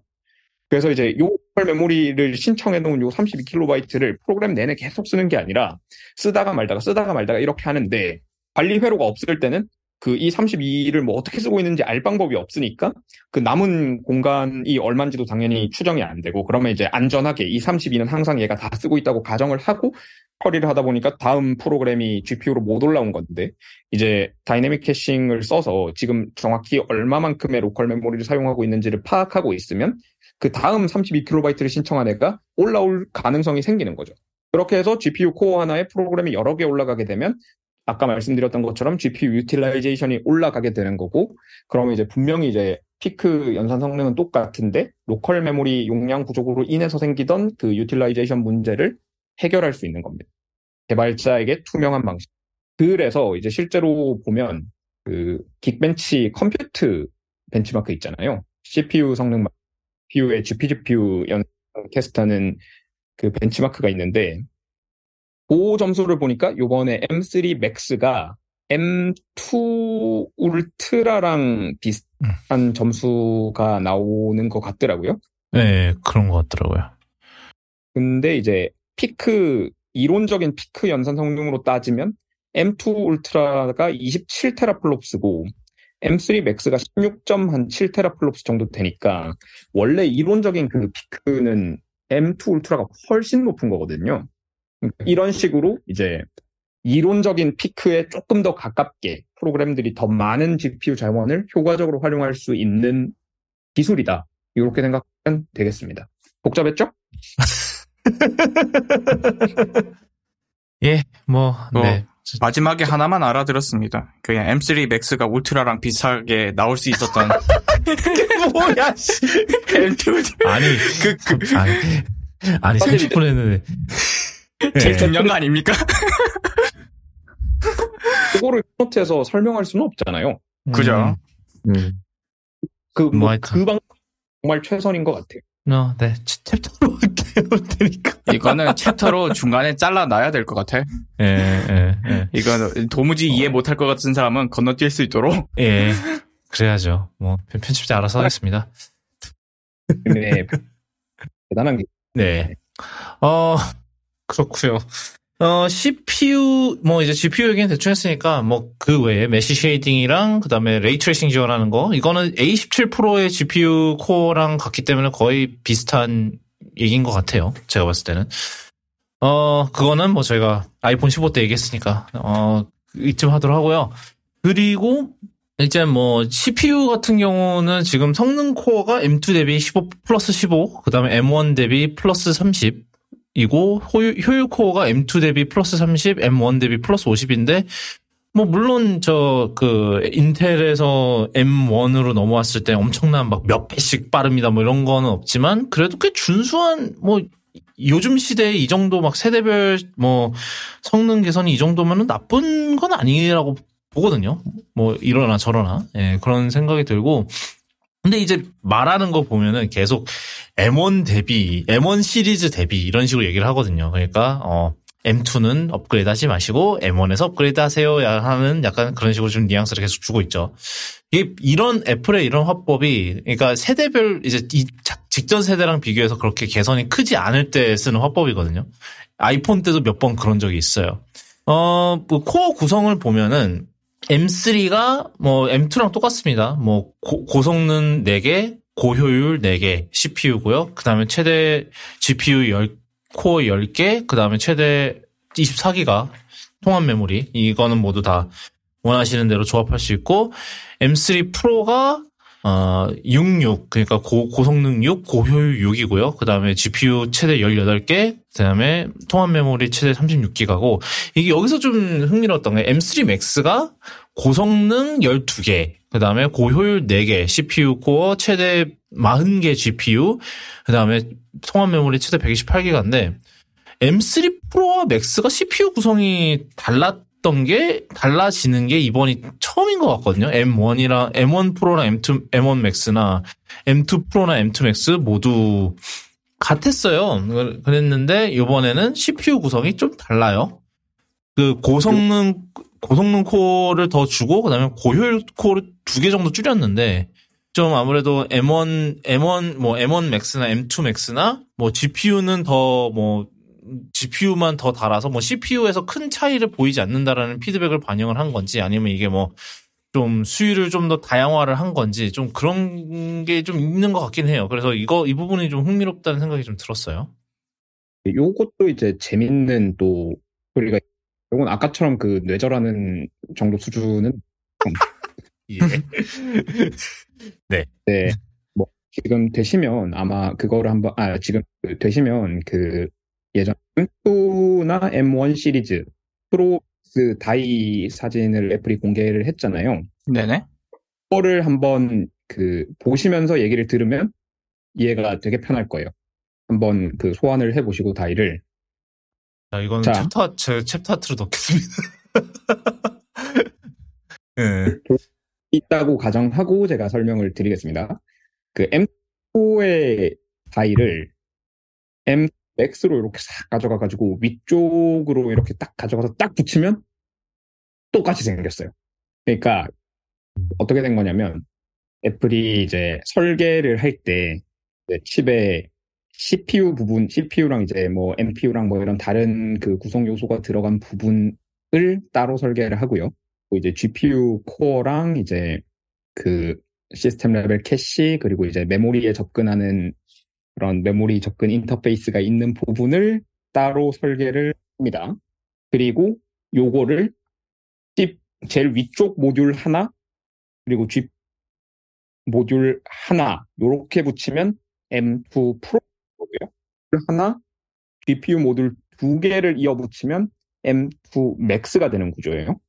그러니까 이게 왜 이렇게 하냐면 그 설계 비용을 줄이기 위해서.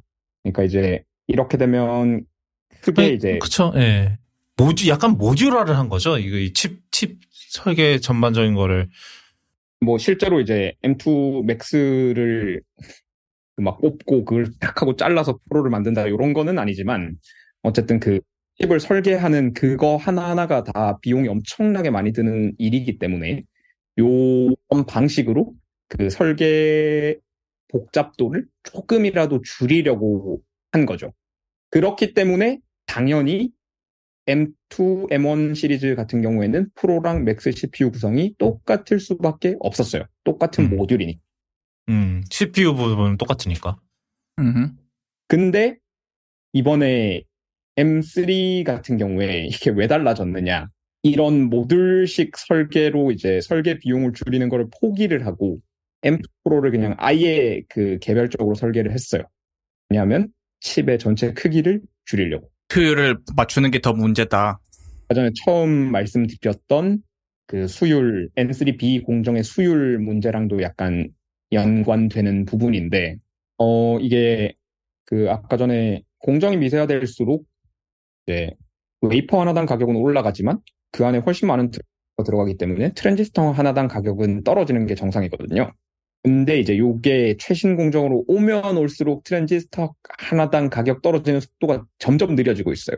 이번에는 그 트랜지스터 하나당 가격이 한 십오 퍼센트 정도밖에 안 떨어졌다 이런 얘기가 있는데 엠쓰리 맥스가 엠투 맥스에 비해서 트랜지스터를 거의 뭐 사십 퍼센트? 뭐 삼십칠 퍼센트 많이 썼거든요. 이제 트랜지스터 가격이 떨어지는 속도보다 이제 트랜지스터 개수가 훨씬 많아졌고 그리고 뭐 수입이 뭐 완전히 좋다 뭐 정확히 얼마인지는 모르지만 어쨌든 이제 평소에 다른 티에스엠씨 공정들에 비해서 수율이 떨어지는 걸로 보이는 엔 쓰리 비 공정에서 이렇게 큰 칩을 만든다는 거는 그만큼 이제 비용이 더 많이 올라간다는 거거든요.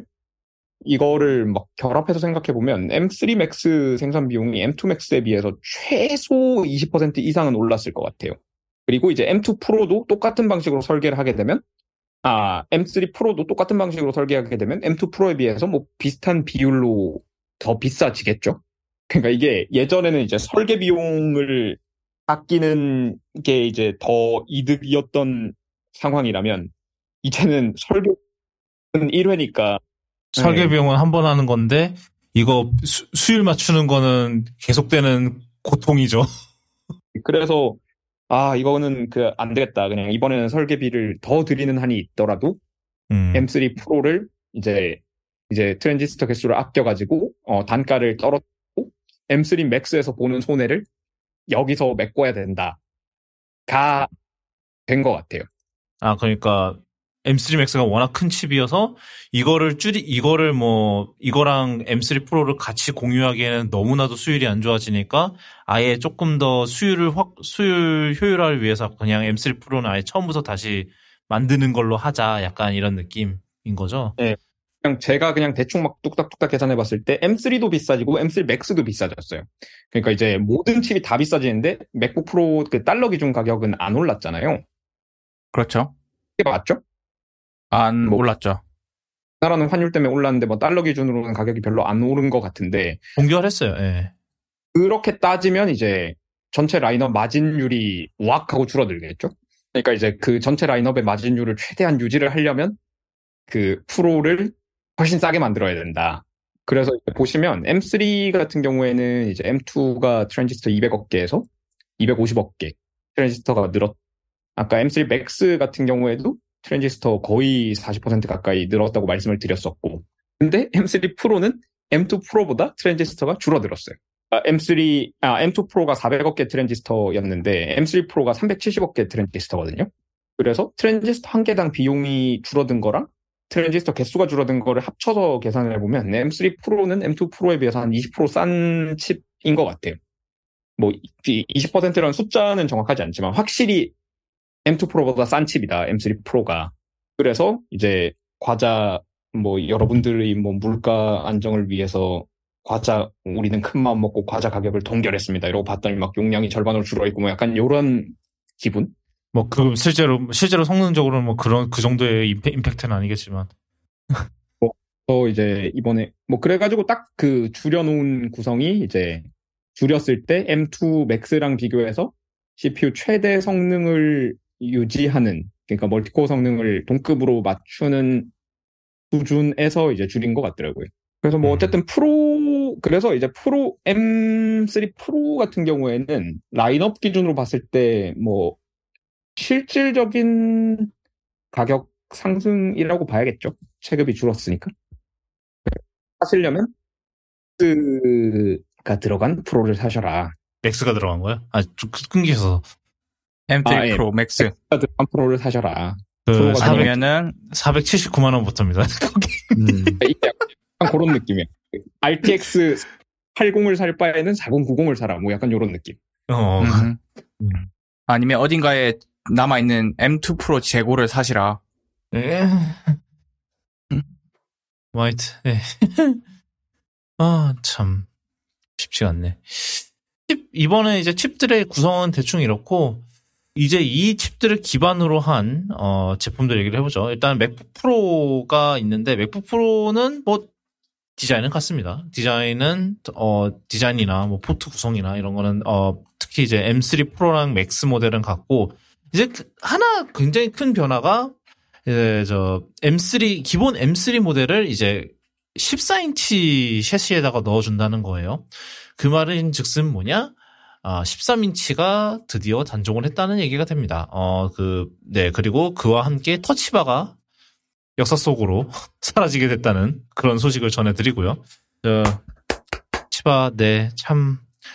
정말 잠재력은 높았던 친구이나 아무도 관심이 없어서 그렇게 짜게 식, 식어서 네 사라졌네요. 그렇게 엠쓰리 모델도 이제 십사 인치 어 디자인으로 하시고요. 뭐 거기 거기서 오는 이제 당연히 업그레이드 수반되는 업그레이드가 있죠. 뭐 화면이 뭐 일 인치 일 인치 더 크고요. 그 다음에 어 리퀴드 렉티나 엑스디알 디스플레이, 즉 미니 엘이디 디스플레이를 쓰게 되고 에스디 카드 들어가고요, 에이치디엠아이 어, 단자 이렇게 에스디 카드와 에이치디엠아이 단자도 생겼고요. 어 그, 그리고 그리고 맥세이프, 네 맥세이프 삼가 생겼고요. 네 그렇습니다. 어 그런 하드웨어적 차이, 차이들 다 있고요. 그 다음에 뭐 저 일반적인 펑션로 키가 들어가 있고요. 뭐 터치바 대신에.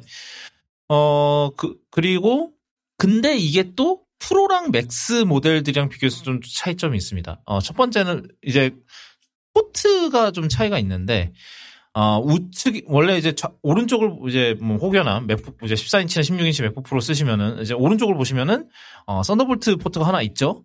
어, 엠쓰리 모드에서는 그게 삭제됩니다. 그리고 썬더볼트 이제 그 십사 인치 십육 인치는 썬더볼트 사인데 어, 엠쓰리 맥북 프로 엠쓰리가 들어간 이제 십사 인치 맥북 프로는 어, 썬더볼트 삼이에요.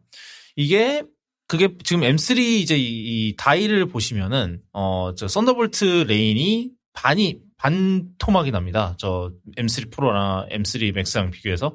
그래서 이것 때문에 이제 그 출력 이제 뭐 대역폭이 안 나와서 아마 단자 하나를 뺐을 가능성이 높고, 안 그래도 원래 그 이제 십사 인치, 십육 인치 맥북 프로 오면서 썬더볼트 단자 하나를 희생을 해서 이제 에이치디엠아이랑 에스디 카드를 넣어줬었죠. 그런 거 생각해 보면은 뭐, 뭐, 그쪽, 오른, 우측에 단자 하나 없어지는 건 아쉽긴 하지만, 뭐, 이 정도면 납득 가능한, 예, 희생이긴 하죠. 네.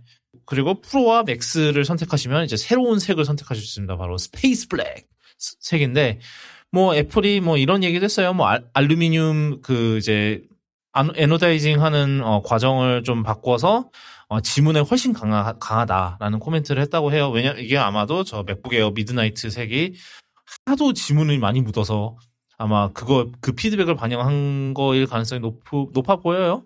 그래서 뭐 실제로 뭐 만져봤는데 지문이 생각 많이 묻지는 않더라라는 그런 얘기가 있긴 했었습니다. 그래서 이 이 이 근데 이제 이 색을 보고 막 옛날 이제 저 블랙 맥북 있잖아요. 저 그 그때처럼 완전한 검은색 맥북의 귀환이다라고 되게 환영하는 분들이 많더라고요. 아 그러고 보니까. 아, 엠쓰리 프로랑 엠쓰리 맥스 모델 같은 경우는 스페이스 블랙이 스페이스 그레이를 대체를 하네요. 음. 그래서 스페이스 블랙 아니면 실버 둘 중 하나입니다. 스페이스 그레이가 더 이쁜 것 같은데. 아예, 아예 검정색보다는. 저는 좀 스페이스 그레이에 좀 질린 게 있어, 지, 질린 감이 있어서 요번에 엠원, 어, 음. 살 때는 저 실버로 했거든요. 그래서 아마 스페이스 블랙도 재밌을 것, 재밌는 색일 것 같다는 생각은 들어요. 예. 네. 블루님은 좀 어떠신가요? 어, 뭐, 사실, 컬러, 특히 컬러들은 실물을 봐야 이제 그 정확한 느낌을 알 수 있는데, 뭐, 그냥 계속 이제 똑같은 색깔 많이 오래 봤으니까 뭐 이제 새로운 컬러가 나오면 인기가 좀 있겠죠? 그래서 뭐, 실버, 사실, 저, 그렇죠. 스페이스 그레이에 대한 좀 피로감이 좀 생기겠죠? 생기기 시작했었죠. 예. 네. 좀 그런 게 좀 있었기 그, 때문에, 예. 네. 뭐죠? 봤으니까 이제 또 되게 음. 좋았었고 이제는 한참 됐잖아요. 한참 됐죠. 음. 나올 때 나온 새끼였나 이게? 십육 년 때 나왔죠. 십육 년? 그 저 터치바 엠 포 프로 나왔을 때. 아 오래됐어요. 뭐 뭐 너 우려 많이 우려 먹긴 했어 솔직히. 그래서 네 재밌는 색인 것 같고 어 그거 외에는 차이가 없어. 그 아이맥의 그 아이맥 프로 색깔인 거죠? 아니에요. 아닌가? 그거보다 더 진할 거예요 아마. 아. 걔는 스페이스 그레이였거든요. 아. 네. 아마 아이폰 색깔 아닐까요? 뭐 이건 이거 이건 진짜 봐야 알겠네요. 그러면 거의 아이폰 색일 것 같은 아이폰 프로의 네. 스페이스 블랙이랑 비슷할 것 같아요. 이게 아. 애플이 스페이스 그레이도 그 아이폰 매년 나오는 것보다 스페이스 그레이가 색이 달라요 다. 어느 어느 해는 옅어졌다가 어느 해는 진해졌다가 어느 해는 옅, 또 다시 옅어졌다가 계속 이래서 이게 뭐 얘네들이 스페이스 그레이라고 하면 이게 정말 그 뭐야 저 알지비로 이게 안 찍혀요. 맨날 바뀌어요. 매, 매해 바뀌어. 그 매해 바뀌고 제품마다 또 다르고 뭐 등등등등 뭐 이런 이유로. 그러니까 뭐 팬톤 코드 찍어줄 거 아니면 같다고 생각하면 안 돼요. 네. 그리고 우주는 넓으니까요. 좀... 그래요. 뭐 저 검은색과 하얀색 사이는 무조건 회색이죠. 뭐 그렇죠. 예, 네, 그래서 얘네들은 뭐 시작 가격이 이백삼십구만 원부터고요. 아, 그거 하나 있어요. 그 이백삼십구만 원짜리 아직도 외장 모니터 하나밖에 안 됩니다. 아, 네. 그것도 아마 그것도 아마 썬더볼트 레인을 두 개밖에 안 넣어준 거랑 관련이 있지 않나 싶기는 한데. 그, 그렇죠. 그냥 그 엠쓰리 칩의 칩 자체 칩, 예. 이런 거죠. 음. 예. 근데 와우 이, 이 부분을 제한을 계속 걸어둘 걸어두는 것 때문에 좀 이것 때문에 에어를 못 사겠다고 하는 좀 그 기업 쪽 있죠. 얘기가 많이 있어요. 그러니까 막 평소에 이제 회사에서 이제 모니터 두 개를, 최소 두 개를 물려놓고 써야 되는데 얘네들은 어, 음. 하나밖에 출력이 안 되니까 약간 회사용으로 어, 약간 어거지로 프로를 사게 된다?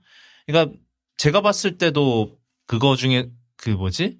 유일한 단점이라고 생각을 해요. 저도 이 M, M2, 뭐 M 원, M 투, M 쓰리 중에, 그러니까 만약에 M2 에어, 제가 M2 에어 리뷰했을 때도 그게 이제 아마 뭐, 이제 집에서 모니터를 꽂고 쓰시는 분들이라면 그게 좀 단점이 됐을 수도 있다고 생각을 하는데 아마 제 생각에는 에어에서는 그게 크게 상관은 없었어요. 왜냐하면은 에어는 어차피 대부분 모니터를 막 이렇게 연결해서 쓰시고 이런 분들은 많이는 없단 말이에요. 그냥 그 노트북 그냥 모니터 열고 쓰지 뭐. 그런데 이게 또 프로에서는 또 얘기가 달라진단 말이죠. 에어에서도 사실 그 문제가 되는 환경에서 전 일하고 있는데 사실 프로에서는 진짜 문제가 될 것 같고, 그 우회책으로 맥을 써야 되는데 어, 모니터 두 개를 써야 되는 경우에는 그걸 디스플, 디스플레이 링크를 쓰라고 하거든요. 근데 디스플레이 링크는 사실 음. 고육지책이니까. 그리고 그거는 씨피유, 지피유를 열심히 갈구기 때문에. 그래서 미니, 미니가 방법일 수도 있죠. 예. 음, 미니. 근데 휴대용을 써야 되는데, 그렇죠. 그러면 이제 프로를 사시라. 음, 프로 프로를 사시라인데 뭐, 모니터 두 개 연결하는 건 프로 기능이거. 음, 근데 그, 음, 뭔가 잘못됐네. 그러니까 한 진짜 엠 포 때는 사실 이거 하나는 더 지원을 해줘야 된다고 보는 봅니다, 진짜. 프로 프로를 사시면 이제 애플이 요번에 또 이제 그 프로 프로를 프로 프로의 그 트랜지스터 개수를 줄이면서 마진 극을 할 수 있는 딱 거기에 딱 잡혀 들어가는 거지. 그렇지. 이제 삼십만 원만 하시면 모니터 하나 더 꽂을 수 있습니다 하는데 그게 삼십만 원이 대부분의 애플의 마진, 추가 마진이다. 삼십만 원이 아니죠. 엠 쓰리 프로 하려면 육십만 원이니까. 아, 그러네. 그래. 육십만 원이네요. 제가 잘못 봤네. 아, 이게 삼십만 원 올린 게 테라바이트 올린 이제... 거구나. 아, 잘못 봤어요. 육십만 원. 아니, 아니 저는 그리고 사실 그것도 그건데 저는 정말 음... 최악의 그거는 아직도 팔 기가야. 네, 그거는 아니 이것도 제가 에어에서는 용서를 할 수 있어요. 이해는 그러니까 납득은 안 되지만 이해는 할 수 있어요. 근데 십사 인치 프로에서 프로라는 물건에서 아니 사실 십삼 인치 프로도 사실 이게 사실 그거는 진짜 프로가 아니라 저 이제 저 예, 블루님이 말씀하시는 거를 좀 응용하면 짭 프로잖아요. 그거는 근데 이 이번에 이제 엠 쓰리도 십사 인치도 바뀌면서 이제 대, 하드웨어의 대부분이 이제 정말 프로와 거의 맞춰졌잖아요. 뭐 저 옆에 썬더볼트 포트 하나 빼고 그런 상황에서 통합 메모리를 팔 기가만 넣어준다? 이거는 좀 아닌 것 같거든요. 그것도 이백삼십구만 원이나 하는 애에다가 이게 또 올랐단 말이에요. 뭐 십삼 인치가 월 뭐 뭐, 물론, 이제 우리나라는 좀 환율 반영도 있지만, 뭐, 미국으로 봤을 때는 달러, 뭐, 삼백 달러 올랐어요. 그, 원래 십삼 인치 백 퍼센트에서 천이백, 그게 천이백구십구였는데, 이제, 이, 이번 거는, 이번 십사 인치 엠 쓰리 들어간 맥북 프로는 천오백구십구부터란 말이에요. 그러니까는, 아니, 이거 인상했을 때, 그, 최소한, 저 통합 메모리, 뭐, 십육 기가 정도는 기본으로 넣어줬어야 되지 않나라는 생각이 들어요. 좀, 개인적으로. 그리고 제가, 지난번 맥북 에어 리뷰에서도 가루가 되도록 깠던 게, 이제, 그 애플의, 어, 사악한, 씨티오 업그레이드 프라이싱인, 그, 가격 정, 정책인데, 똑같습니다. 바뀐 거 없어요. 똑같이, 어, 저, 팔 기가에서 십육 기가 통합 메모리 업그레이드 하시려면 이십칠만 원 추가해야 되고요. 오백십이에서 일 테라 업그레이드 하려면 이십칠만 원 추가해야 됩니다. 다행인 건, 예, 제품값은 올랐지만 씨티오 추가 가격은 안 올랐네. 뭐, 다행인가? 뭐, 그나마 고마워해야 되겠다. 예. 예, 그러세요. 그, 그나마, 예, 그나마 다행인 거는 그래도, 어, 기본 에스에스디로 오백십일을 넣어주긴 합니다. 네. 그나마, 그나마 그거는 해줬는데, 이제 이천이십사 년 오리고 나오는 제품인데 이천이십사 년쯤 되면 사실 팔 기가바이트로 작업할 수 있는 프로가 몇 명이나 될 수 있을지 좀 의문이긴 하거든요. 그러니까 애플이 좀 그 통합 메모리랑 그 에스에스디 그 캐싱에 뭐라 그러니 에스에스디 저 스왑하는 거에 너무 과신하는 건가 싶기도 해요. 좀 그런 경향이 좀 있는 것 같아요. 메모리 스왑이나 이런 어차피 에스에스디가 빠르니까 사실 근데 그것도 좀 애매했잖아요. 엠 투 계열에서는 음. 저 스틱을 하나밖에 안 넣어갖고 에스에스디 칩을 하나밖에 안 넣어갖고 그것도 애매했었는데, 음. 플래시 칩을.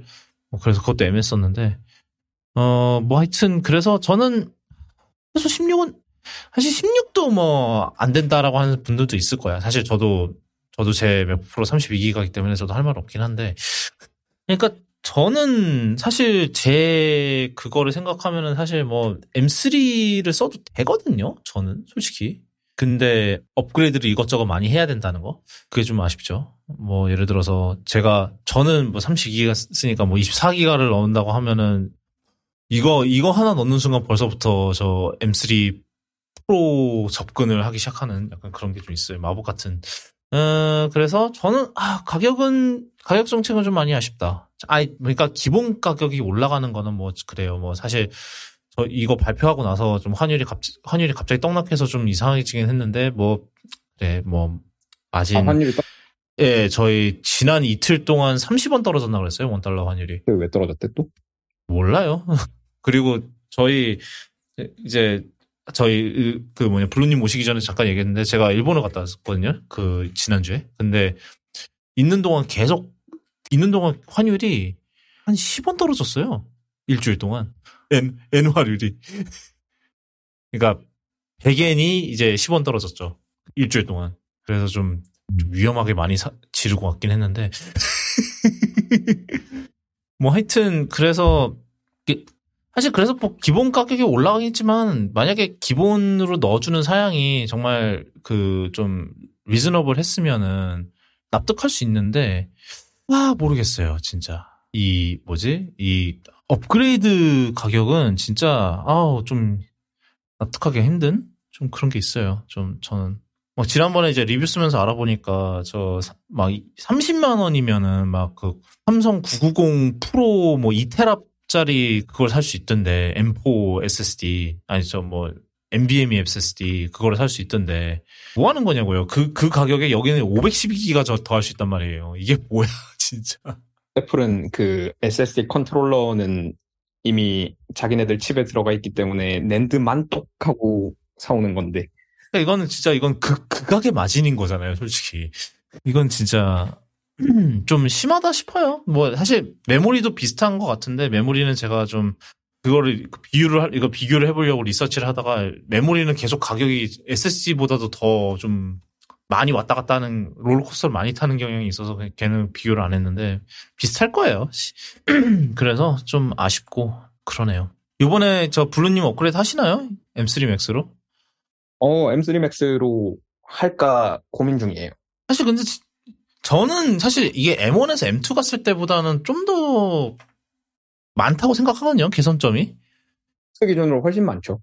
네, 뭐 저 지피유가 확 바뀌어갖고 씨피유도 지피유고 뭐 맥스는 음. 씨피유도 그 코어 개수가 늘어나면서 큰 차이가 났죠. 이제 엠투 맥스가 이제 팔 플러스 사 십이 구성이었는데 엠쓰리 맥스가 십이 플러스 사 십육 구성이니까 음. 성능 코어만 놓고 보면 네 개나 추가된 거라서요. 그리고 성능 코어 하나하나 성능도 높아지고 네 개나 추가돼가지고 뭐 성능이 꽤 차이가 많이 나죠.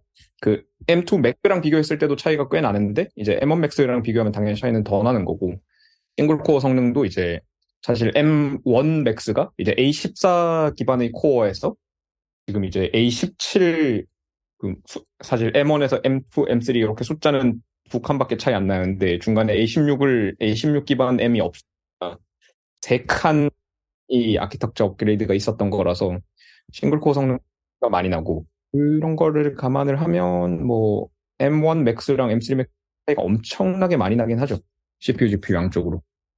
그리고 근데 되게 웃긴 게 저 엠쓰리 프로의 그 이제 기본형, 그러니까 저 비닝된 거, 그게 코어 하나가 빠졌네. 이것도 무슨 기본형이 십일 코어고요. 뭐야 이거. 기본이 씨피유가 십일 코어짜리고. 그 다음에 저 삼십삼만 원 하면은 씨피유 코어 하나 넣어주고, 그 다음에 지피유 코어가 네 개 늘어나네요. 아, 진짜, 가격 진짜, 아우. 사실 뭐 저, 그, 팁 자체에 대해서는 우리가 뭐라고 할 수는 없는 건데, 뭐 얘네들이 정확한 단가는 모르니까. 하여튼, 네. 좀 메모리는 좀 심했다라는 그런 생각이 들어요. 좀 개인적으로. 아, 네. 그 다음은 저 아이맥인데, 얘야말로 진짜 바뀐 거 없습니다. 엠쓰리 들어갔어요. 땡. 이고요. 그래서 대부분의 시간을 막 인텔 아이맥이랑 그렇게 비교를 하더라고요. 뭐, 저, 뭐, 디자인도 더 얇아졌고요. 뭐, 화면은 포케이보다 더 크고요. 사실 이십칠 인치 사용자분도 이십사 인치 정도는 괜찮고요. 뭐, 등등등등등. 그러니까, 그러면서 요번에 이제 제품 페이지에서 옛날에는 아이맥 이십사라고 돼 있었거든요. 이십사 인치 아이맥이라고. 근데 요번에 슬쩍 이십사를 빼고 그냥 아이맥이라고 뒀단 말이죠. 그 말인즉슨 이십칠 인치는 어떻게 됐을까라는 그런 생각도 좀 들어요. 진짜로, 그러니까 애플이 제가 생각했을 때는 작년 이제 맥 스튜디오랑 스튜디오 디스플레이 나왔, 나왔을 때부터 이제 이십칠 인치 아이맥은 그냥 이거 두 개 사서 합쳐서 쓰세요. 약간 이런 느낌으로 갔거든요. 그, 그리고 사실은 뭐 약간 이십칠 인치 아이맥을 쓸만한 대부분의 그런 이제 그런 환경에 있는 분들은 대부분 모니터는 막 처음에 진짜 좋은 거 하나 사고 그대로 둔단 말이에요. 그대로 두고 계속해서 이제 컴퓨터로 바꾸는 방식일 텐데 사실 그런 방식을 쓰기에는 이십칠 인치 아이맥은 애매했죠. 뭐 그렇다고 해서 모니터를 그걸 모니터로만 쓸 수도 없는 노릇이고 이랬기 때문에 그래서 이거는 잘한 거라고 생각을 해요. 어, 뭐 저는 개인적으로 잘했다고 생각하는데 여전히 이십칠 인치 아이맥을 그리워하시는 분들이 많기는 하더라고요. 저도 뭐 이십칠 인치, 이십칠 인치 아이맥을 쓰긴 했었지만 사실은 뭐 저는 분리해서 쓰는 게 조금 더 낫다고 생각하는 주의라서 물론 케이블 난장판이 되기는 하지만 하여튼 그렇고요. 어 아이맥 그래서 아이맥은 네, 엠쓰리 달았, 달았어요. 그리고 끝이에요. 그래서 딱히 더 이상 할 얘기가 없네요. 그 라이트닝 단 액세서리들 이번에 갈아 엎을 줄 알았더니 그것도 없습니다. 네, 그, 그만큼 귀찮았단 거지. 진짜 아, 라이트닝 액세서리 그대로 붙여서 팔더라고. 다음 네. 거는 다 갈아서 나오지 않을까요? 그 아이맥도 그렇고 모양 모양이랑 아, 디자인이요? 라이트닝도 다 빼고. 이게 네. 이천이십일 년에 나왔죠. 얼마나 더 울고 먹을까. 네. 그 그게... 저거 유에스비 유에스비-C 강제될 때. 그게 내년 말이니까. 이 다음 네. 세대까지는 우려먹겠다는 거죠. 만약에 두 사이클마다 업데이트를 한다면은 엠 파이브 때까지 우려먹겠다. 근데 이게 아이맥은 진짜 제가 제가 이제 옛날에 이십오 주년 컬럼 때도 썼지만 좀 음. 이제 애플이 슬슬 신경은 많이 안 쓰는 것 같은 그런 느낌도 들기는 해요. 예전보다 확실히 뭐 데스크톱이 안 팔리는 시대였기 때문에 우리가. 음.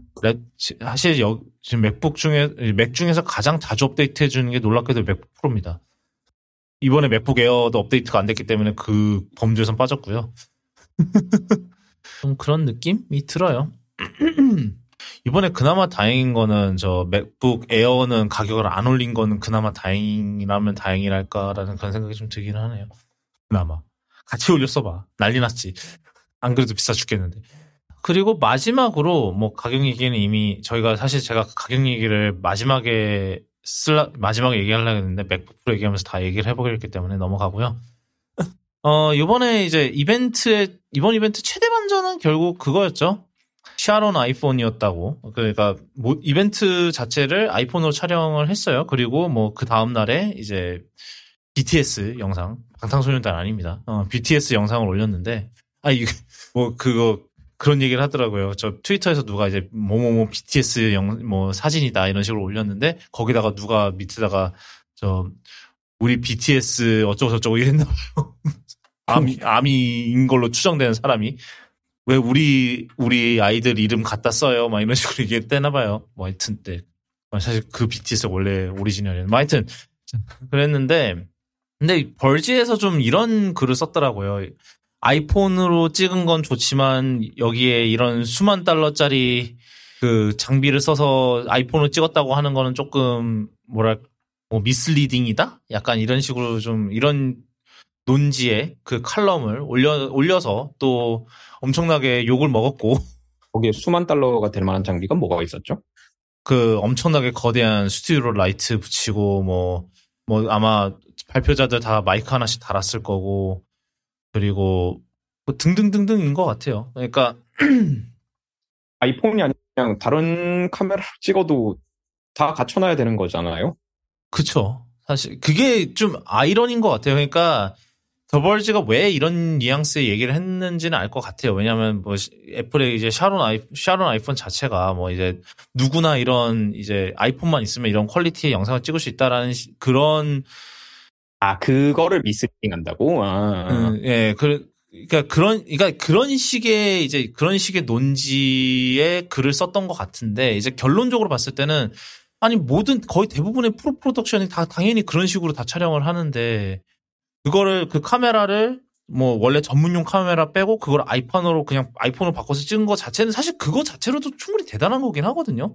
원래 이제 뭐 다른 뭐 하다못해 뭐 원래 뭘로 찍었는지 모르겠지만 뭐 그런 시네마 카메라로 찍어도 똑같이 그런 그 정도 수준의 조명은 똑같이 써야 되는 건데, 그거를 이제 그냥 아이폰으로 그냥 그거 그 카메라를 빼고 아이폰으로 바꿨는데도 아이폰을 바꾸는 것만으로도 거의 그 수준의 영상을 찍을 수 있었다는 것 자체는 사실 대단한 거거든요. 근데 이 글 자체가 그, 그 자, 그거를 좀 깎아내리는 듯한 그런 뉘앙스의 글이었기 때문에 좀 많이 욕을 먹은 것 같아요. 제 생각에는. 그러니까 뭘 말하고 싶은지는 알겠는데 뭔가 핀트를 좀 이상하게 잡은 거죠. 사실 글 자체는. 그렇네요. 그렇죠. 이게 뭐 애매하긴 하네요. 그러니까 뭐 사실 이제 그 엄청나게 훌륭한 영상을 만드는 주체가 누구냐라고 하면 이제 결 연출이랑 조명 뭐 번개 뭐 이제 카메라를 뭘 쓰느냐보다는 그게 좀 더 중요. 그렇죠. 이거를 하는 거에 플래닝, 뭐 편집, 그 다음에 뭐 여긴 브이에프엑스도 들어갔으니까 브이에프엑스 이런 것도 다 중요한 거고. 네, 옛날에는 상대적으로 그런 요소들이 더 중요하지만, 옛날에 만약에 막 옛날 아이폰을 거기다 끼웠으면 그 다른 요소가 다 있어도 이 정도 퀄리티의 영상을 못 뽑았을 텐데, 이제는 이게 된다로 받아들이면 뭐 힘이 있는. 근데 거꾸로 이제 그런 정도 촬영 장비를, 그러니까 뭐 어떤 걸 미스리딩, 그러니까 그렇게 샷온 아이폰으로 해서 그거를 보여주면 뭐 이제 일반인들이 뭐 나도 아이폰을 가지고 저런 영상을 찍을 수 있겠구나라고 착각을 하게 될까? 뭐 어쨌든 뭐 그러네요. 아이폰의 풀 포텐션을 보여줬다 정도로 생각하면 되지 않을까?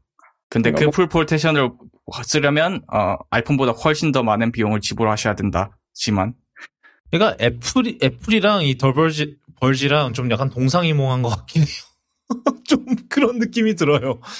사실 그리고 그러니까 제가, 제가 봤을 때 아이폰이 영상 성능이 좋아서 해낸 거는 많은 브이로거 유튜버들을 양산한 거라고 생각을 하거든요. 그냥 아이폰 자체의 성능으로도 워낙 출중하니까 뭐 따로 카메라, 그러니까 물론 좀, 좀 장비에 돈 쓰고 싶은 이제 브이로거들은 뭐 진짜 뭐 알엑스 백이 뭐 지브이원인가 뭐 그런 이런 애들 뭐 카메라 브이로거용 카메라를 싸서 뭐 하기 하지만 대부분은 그냥 아이폰으로 하거든요. 브이로그 그냥 아이폰으로 아. 찍고 하거든요. 그러니까는 그런 거, 그러니까 물론 이제 그 이제 애플이 보여준 거는 이런 프로덕션에도 쓸 수 있다. 뭐 사실 애플이 계속 그런 걸 꾸준히 푸시를 해왔죠. 뭐 저희 그 지난 지, 지난해 작년이었나 올해였나 올해였던 것 같기도 하고 그 박찬욱 감독의 단편을 아이폰으로 찍었던 것도 그렇고 뭐 당연히 뭐 저 유진스 이티에이 뮤직비디오도 그렇고 사실 유 그게 도리어 좀 이번 이벤트 거보다 뭐 진짜 아이폰에 아이폰에 의존했던 샷이 좀 많았긴 했었다고 하더라고요. 예를 들면은 뭐 그 광고도 많이 나왔었던 그 유진스 스토커 같다라는 그 광고 있었잖아요. 그 액션 모드 광고. 음. 네.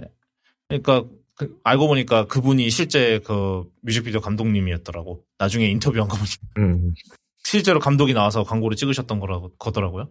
하여튼 그래서 이거, 저는 이게, 이거 자체가 대단하다고 생각해요. 그러니까 이게, 뭐 단순히 뭐, 그러니까 모든 사람들이 진짜로 그렇게 막 몇만 달, 몇만, 뭐 몇천만 원씩 막 그거 해갖고 그 장비, 조명 장비랑 뭐 이런 거 해갖고 하, 하진 않죠. 근데 일단은 이, 아이폰 하드웨어가 가지고 있는 그 잠재력을 보여주려고 애플은 이걸 한 거고, 이제 더 벌지는 그걸 보고 나서, 너님들이 이러, 이 정도, 아이폰, 아이폰이 있다고 해서 이 정도의 영상을 찍을 수 있다는 생각은 하지 마라라는 식으로 이제 기사를 쓴 건데, 포인트가 잘못 맞은 거죠. 약간 그런 생각이 좀 들었고, 예. 그래서 저는 이게 참 대단하다는 생각이 들어요. 예. 그렇고, 네, 뭐 오늘은 아, 이쯤에서 할까 싶은데 아, 뭐가 짧아갖고 물론 저희 중간에 저 다이내믹 캐싱 그거 설명하느라 좀 걸리긴 했는데 이벤트 자체가 그렇게 긴 이벤트는 아니었어갖고 뭐 이 정도일 것 같고요. 일단은 뭐 이 맥북들은 아마 맥, 이 맥, 새로운 맥북 프로랑 아이맥은 아마 뭐 또 전파 인증 되는 대로 나오겠고, 제 생각에 뭐 다음 달쯤에 나올 것 같고요. 아니지, 잘하면 뭐 십일월, 이제 십일월 됐으면 이번 달 내로 나올 수도 있겠네요. 그래서 뭐 저는 뭐 안 바꿀 것 같고, 저 땅콩 고객도 안 바꾼다고 했고, 티점님은 저도 바꿀 일은 없을 것 같아요. 네. 아, 저 블루님은 저 엠쓰리 Max 살까 고민하신다고, 고민하고 계시다고 했고, 저는 뭐 아까도 얘기했지만 M, 엠원에서 엠투 갔던 것보다 이제 엠투에서 엠쓰리 가는 게 조금 더 그게 갭이 더 클 것 같다라는 그런 생각이 좀 있어요. 아, 그리고 그 십사 인치 맥북 프로가 그 엠쓰리 모델이 일 점 오 킬로그램인데 저 십오 인치 맥북 에어랑 고작 고작 사십 그램 차이 난다는 점. 그러니까 리뷰에서도 얘기했지만 제 생각에 맥북 에어 십오 인치는 너무 무거워요. 진짜로. 아, 오늘은 슬슬 여기서 마무리를 하도록 하겠습니다. 어, 포도캐스트는 아시다시피 애플 팟캐스트, 팟빵, 그리고 유튜브를 통해서 들으실 수 있고요. 오늘 다뤘던 내용, 구독 점 메일 슬래시 캐스트 슬래시 이공일에 들어오시면 오늘 다뤘던 내용 정리해 놓으니까, 어, 뭐, 이번에는 뭐 아마 저 애플 이벤트 관련 뭐 영상들, 뭐 이런 거 많이 올려놓겠죠. 어, 그리고 뭐 블루님이, 블루님 영상 준비되면은, 어, 역시 공유를 할 수, 있, 공유를 하도록 하겠습니다. 어, 여기까지고요. 어, 저희는 다음 이 시간에 또 돌아오도록 하겠습니다. 어, 뭐 날씨가 지금 뭐 덥다, 추웠다, 난리가 났는데, 어, 이럴 때일수록 건강 잘 챙기시기 바랍니다. 저희는 다음 이 시간에 또 돌아오도록 하겠습니다. 그때 뵐게요. 뿅.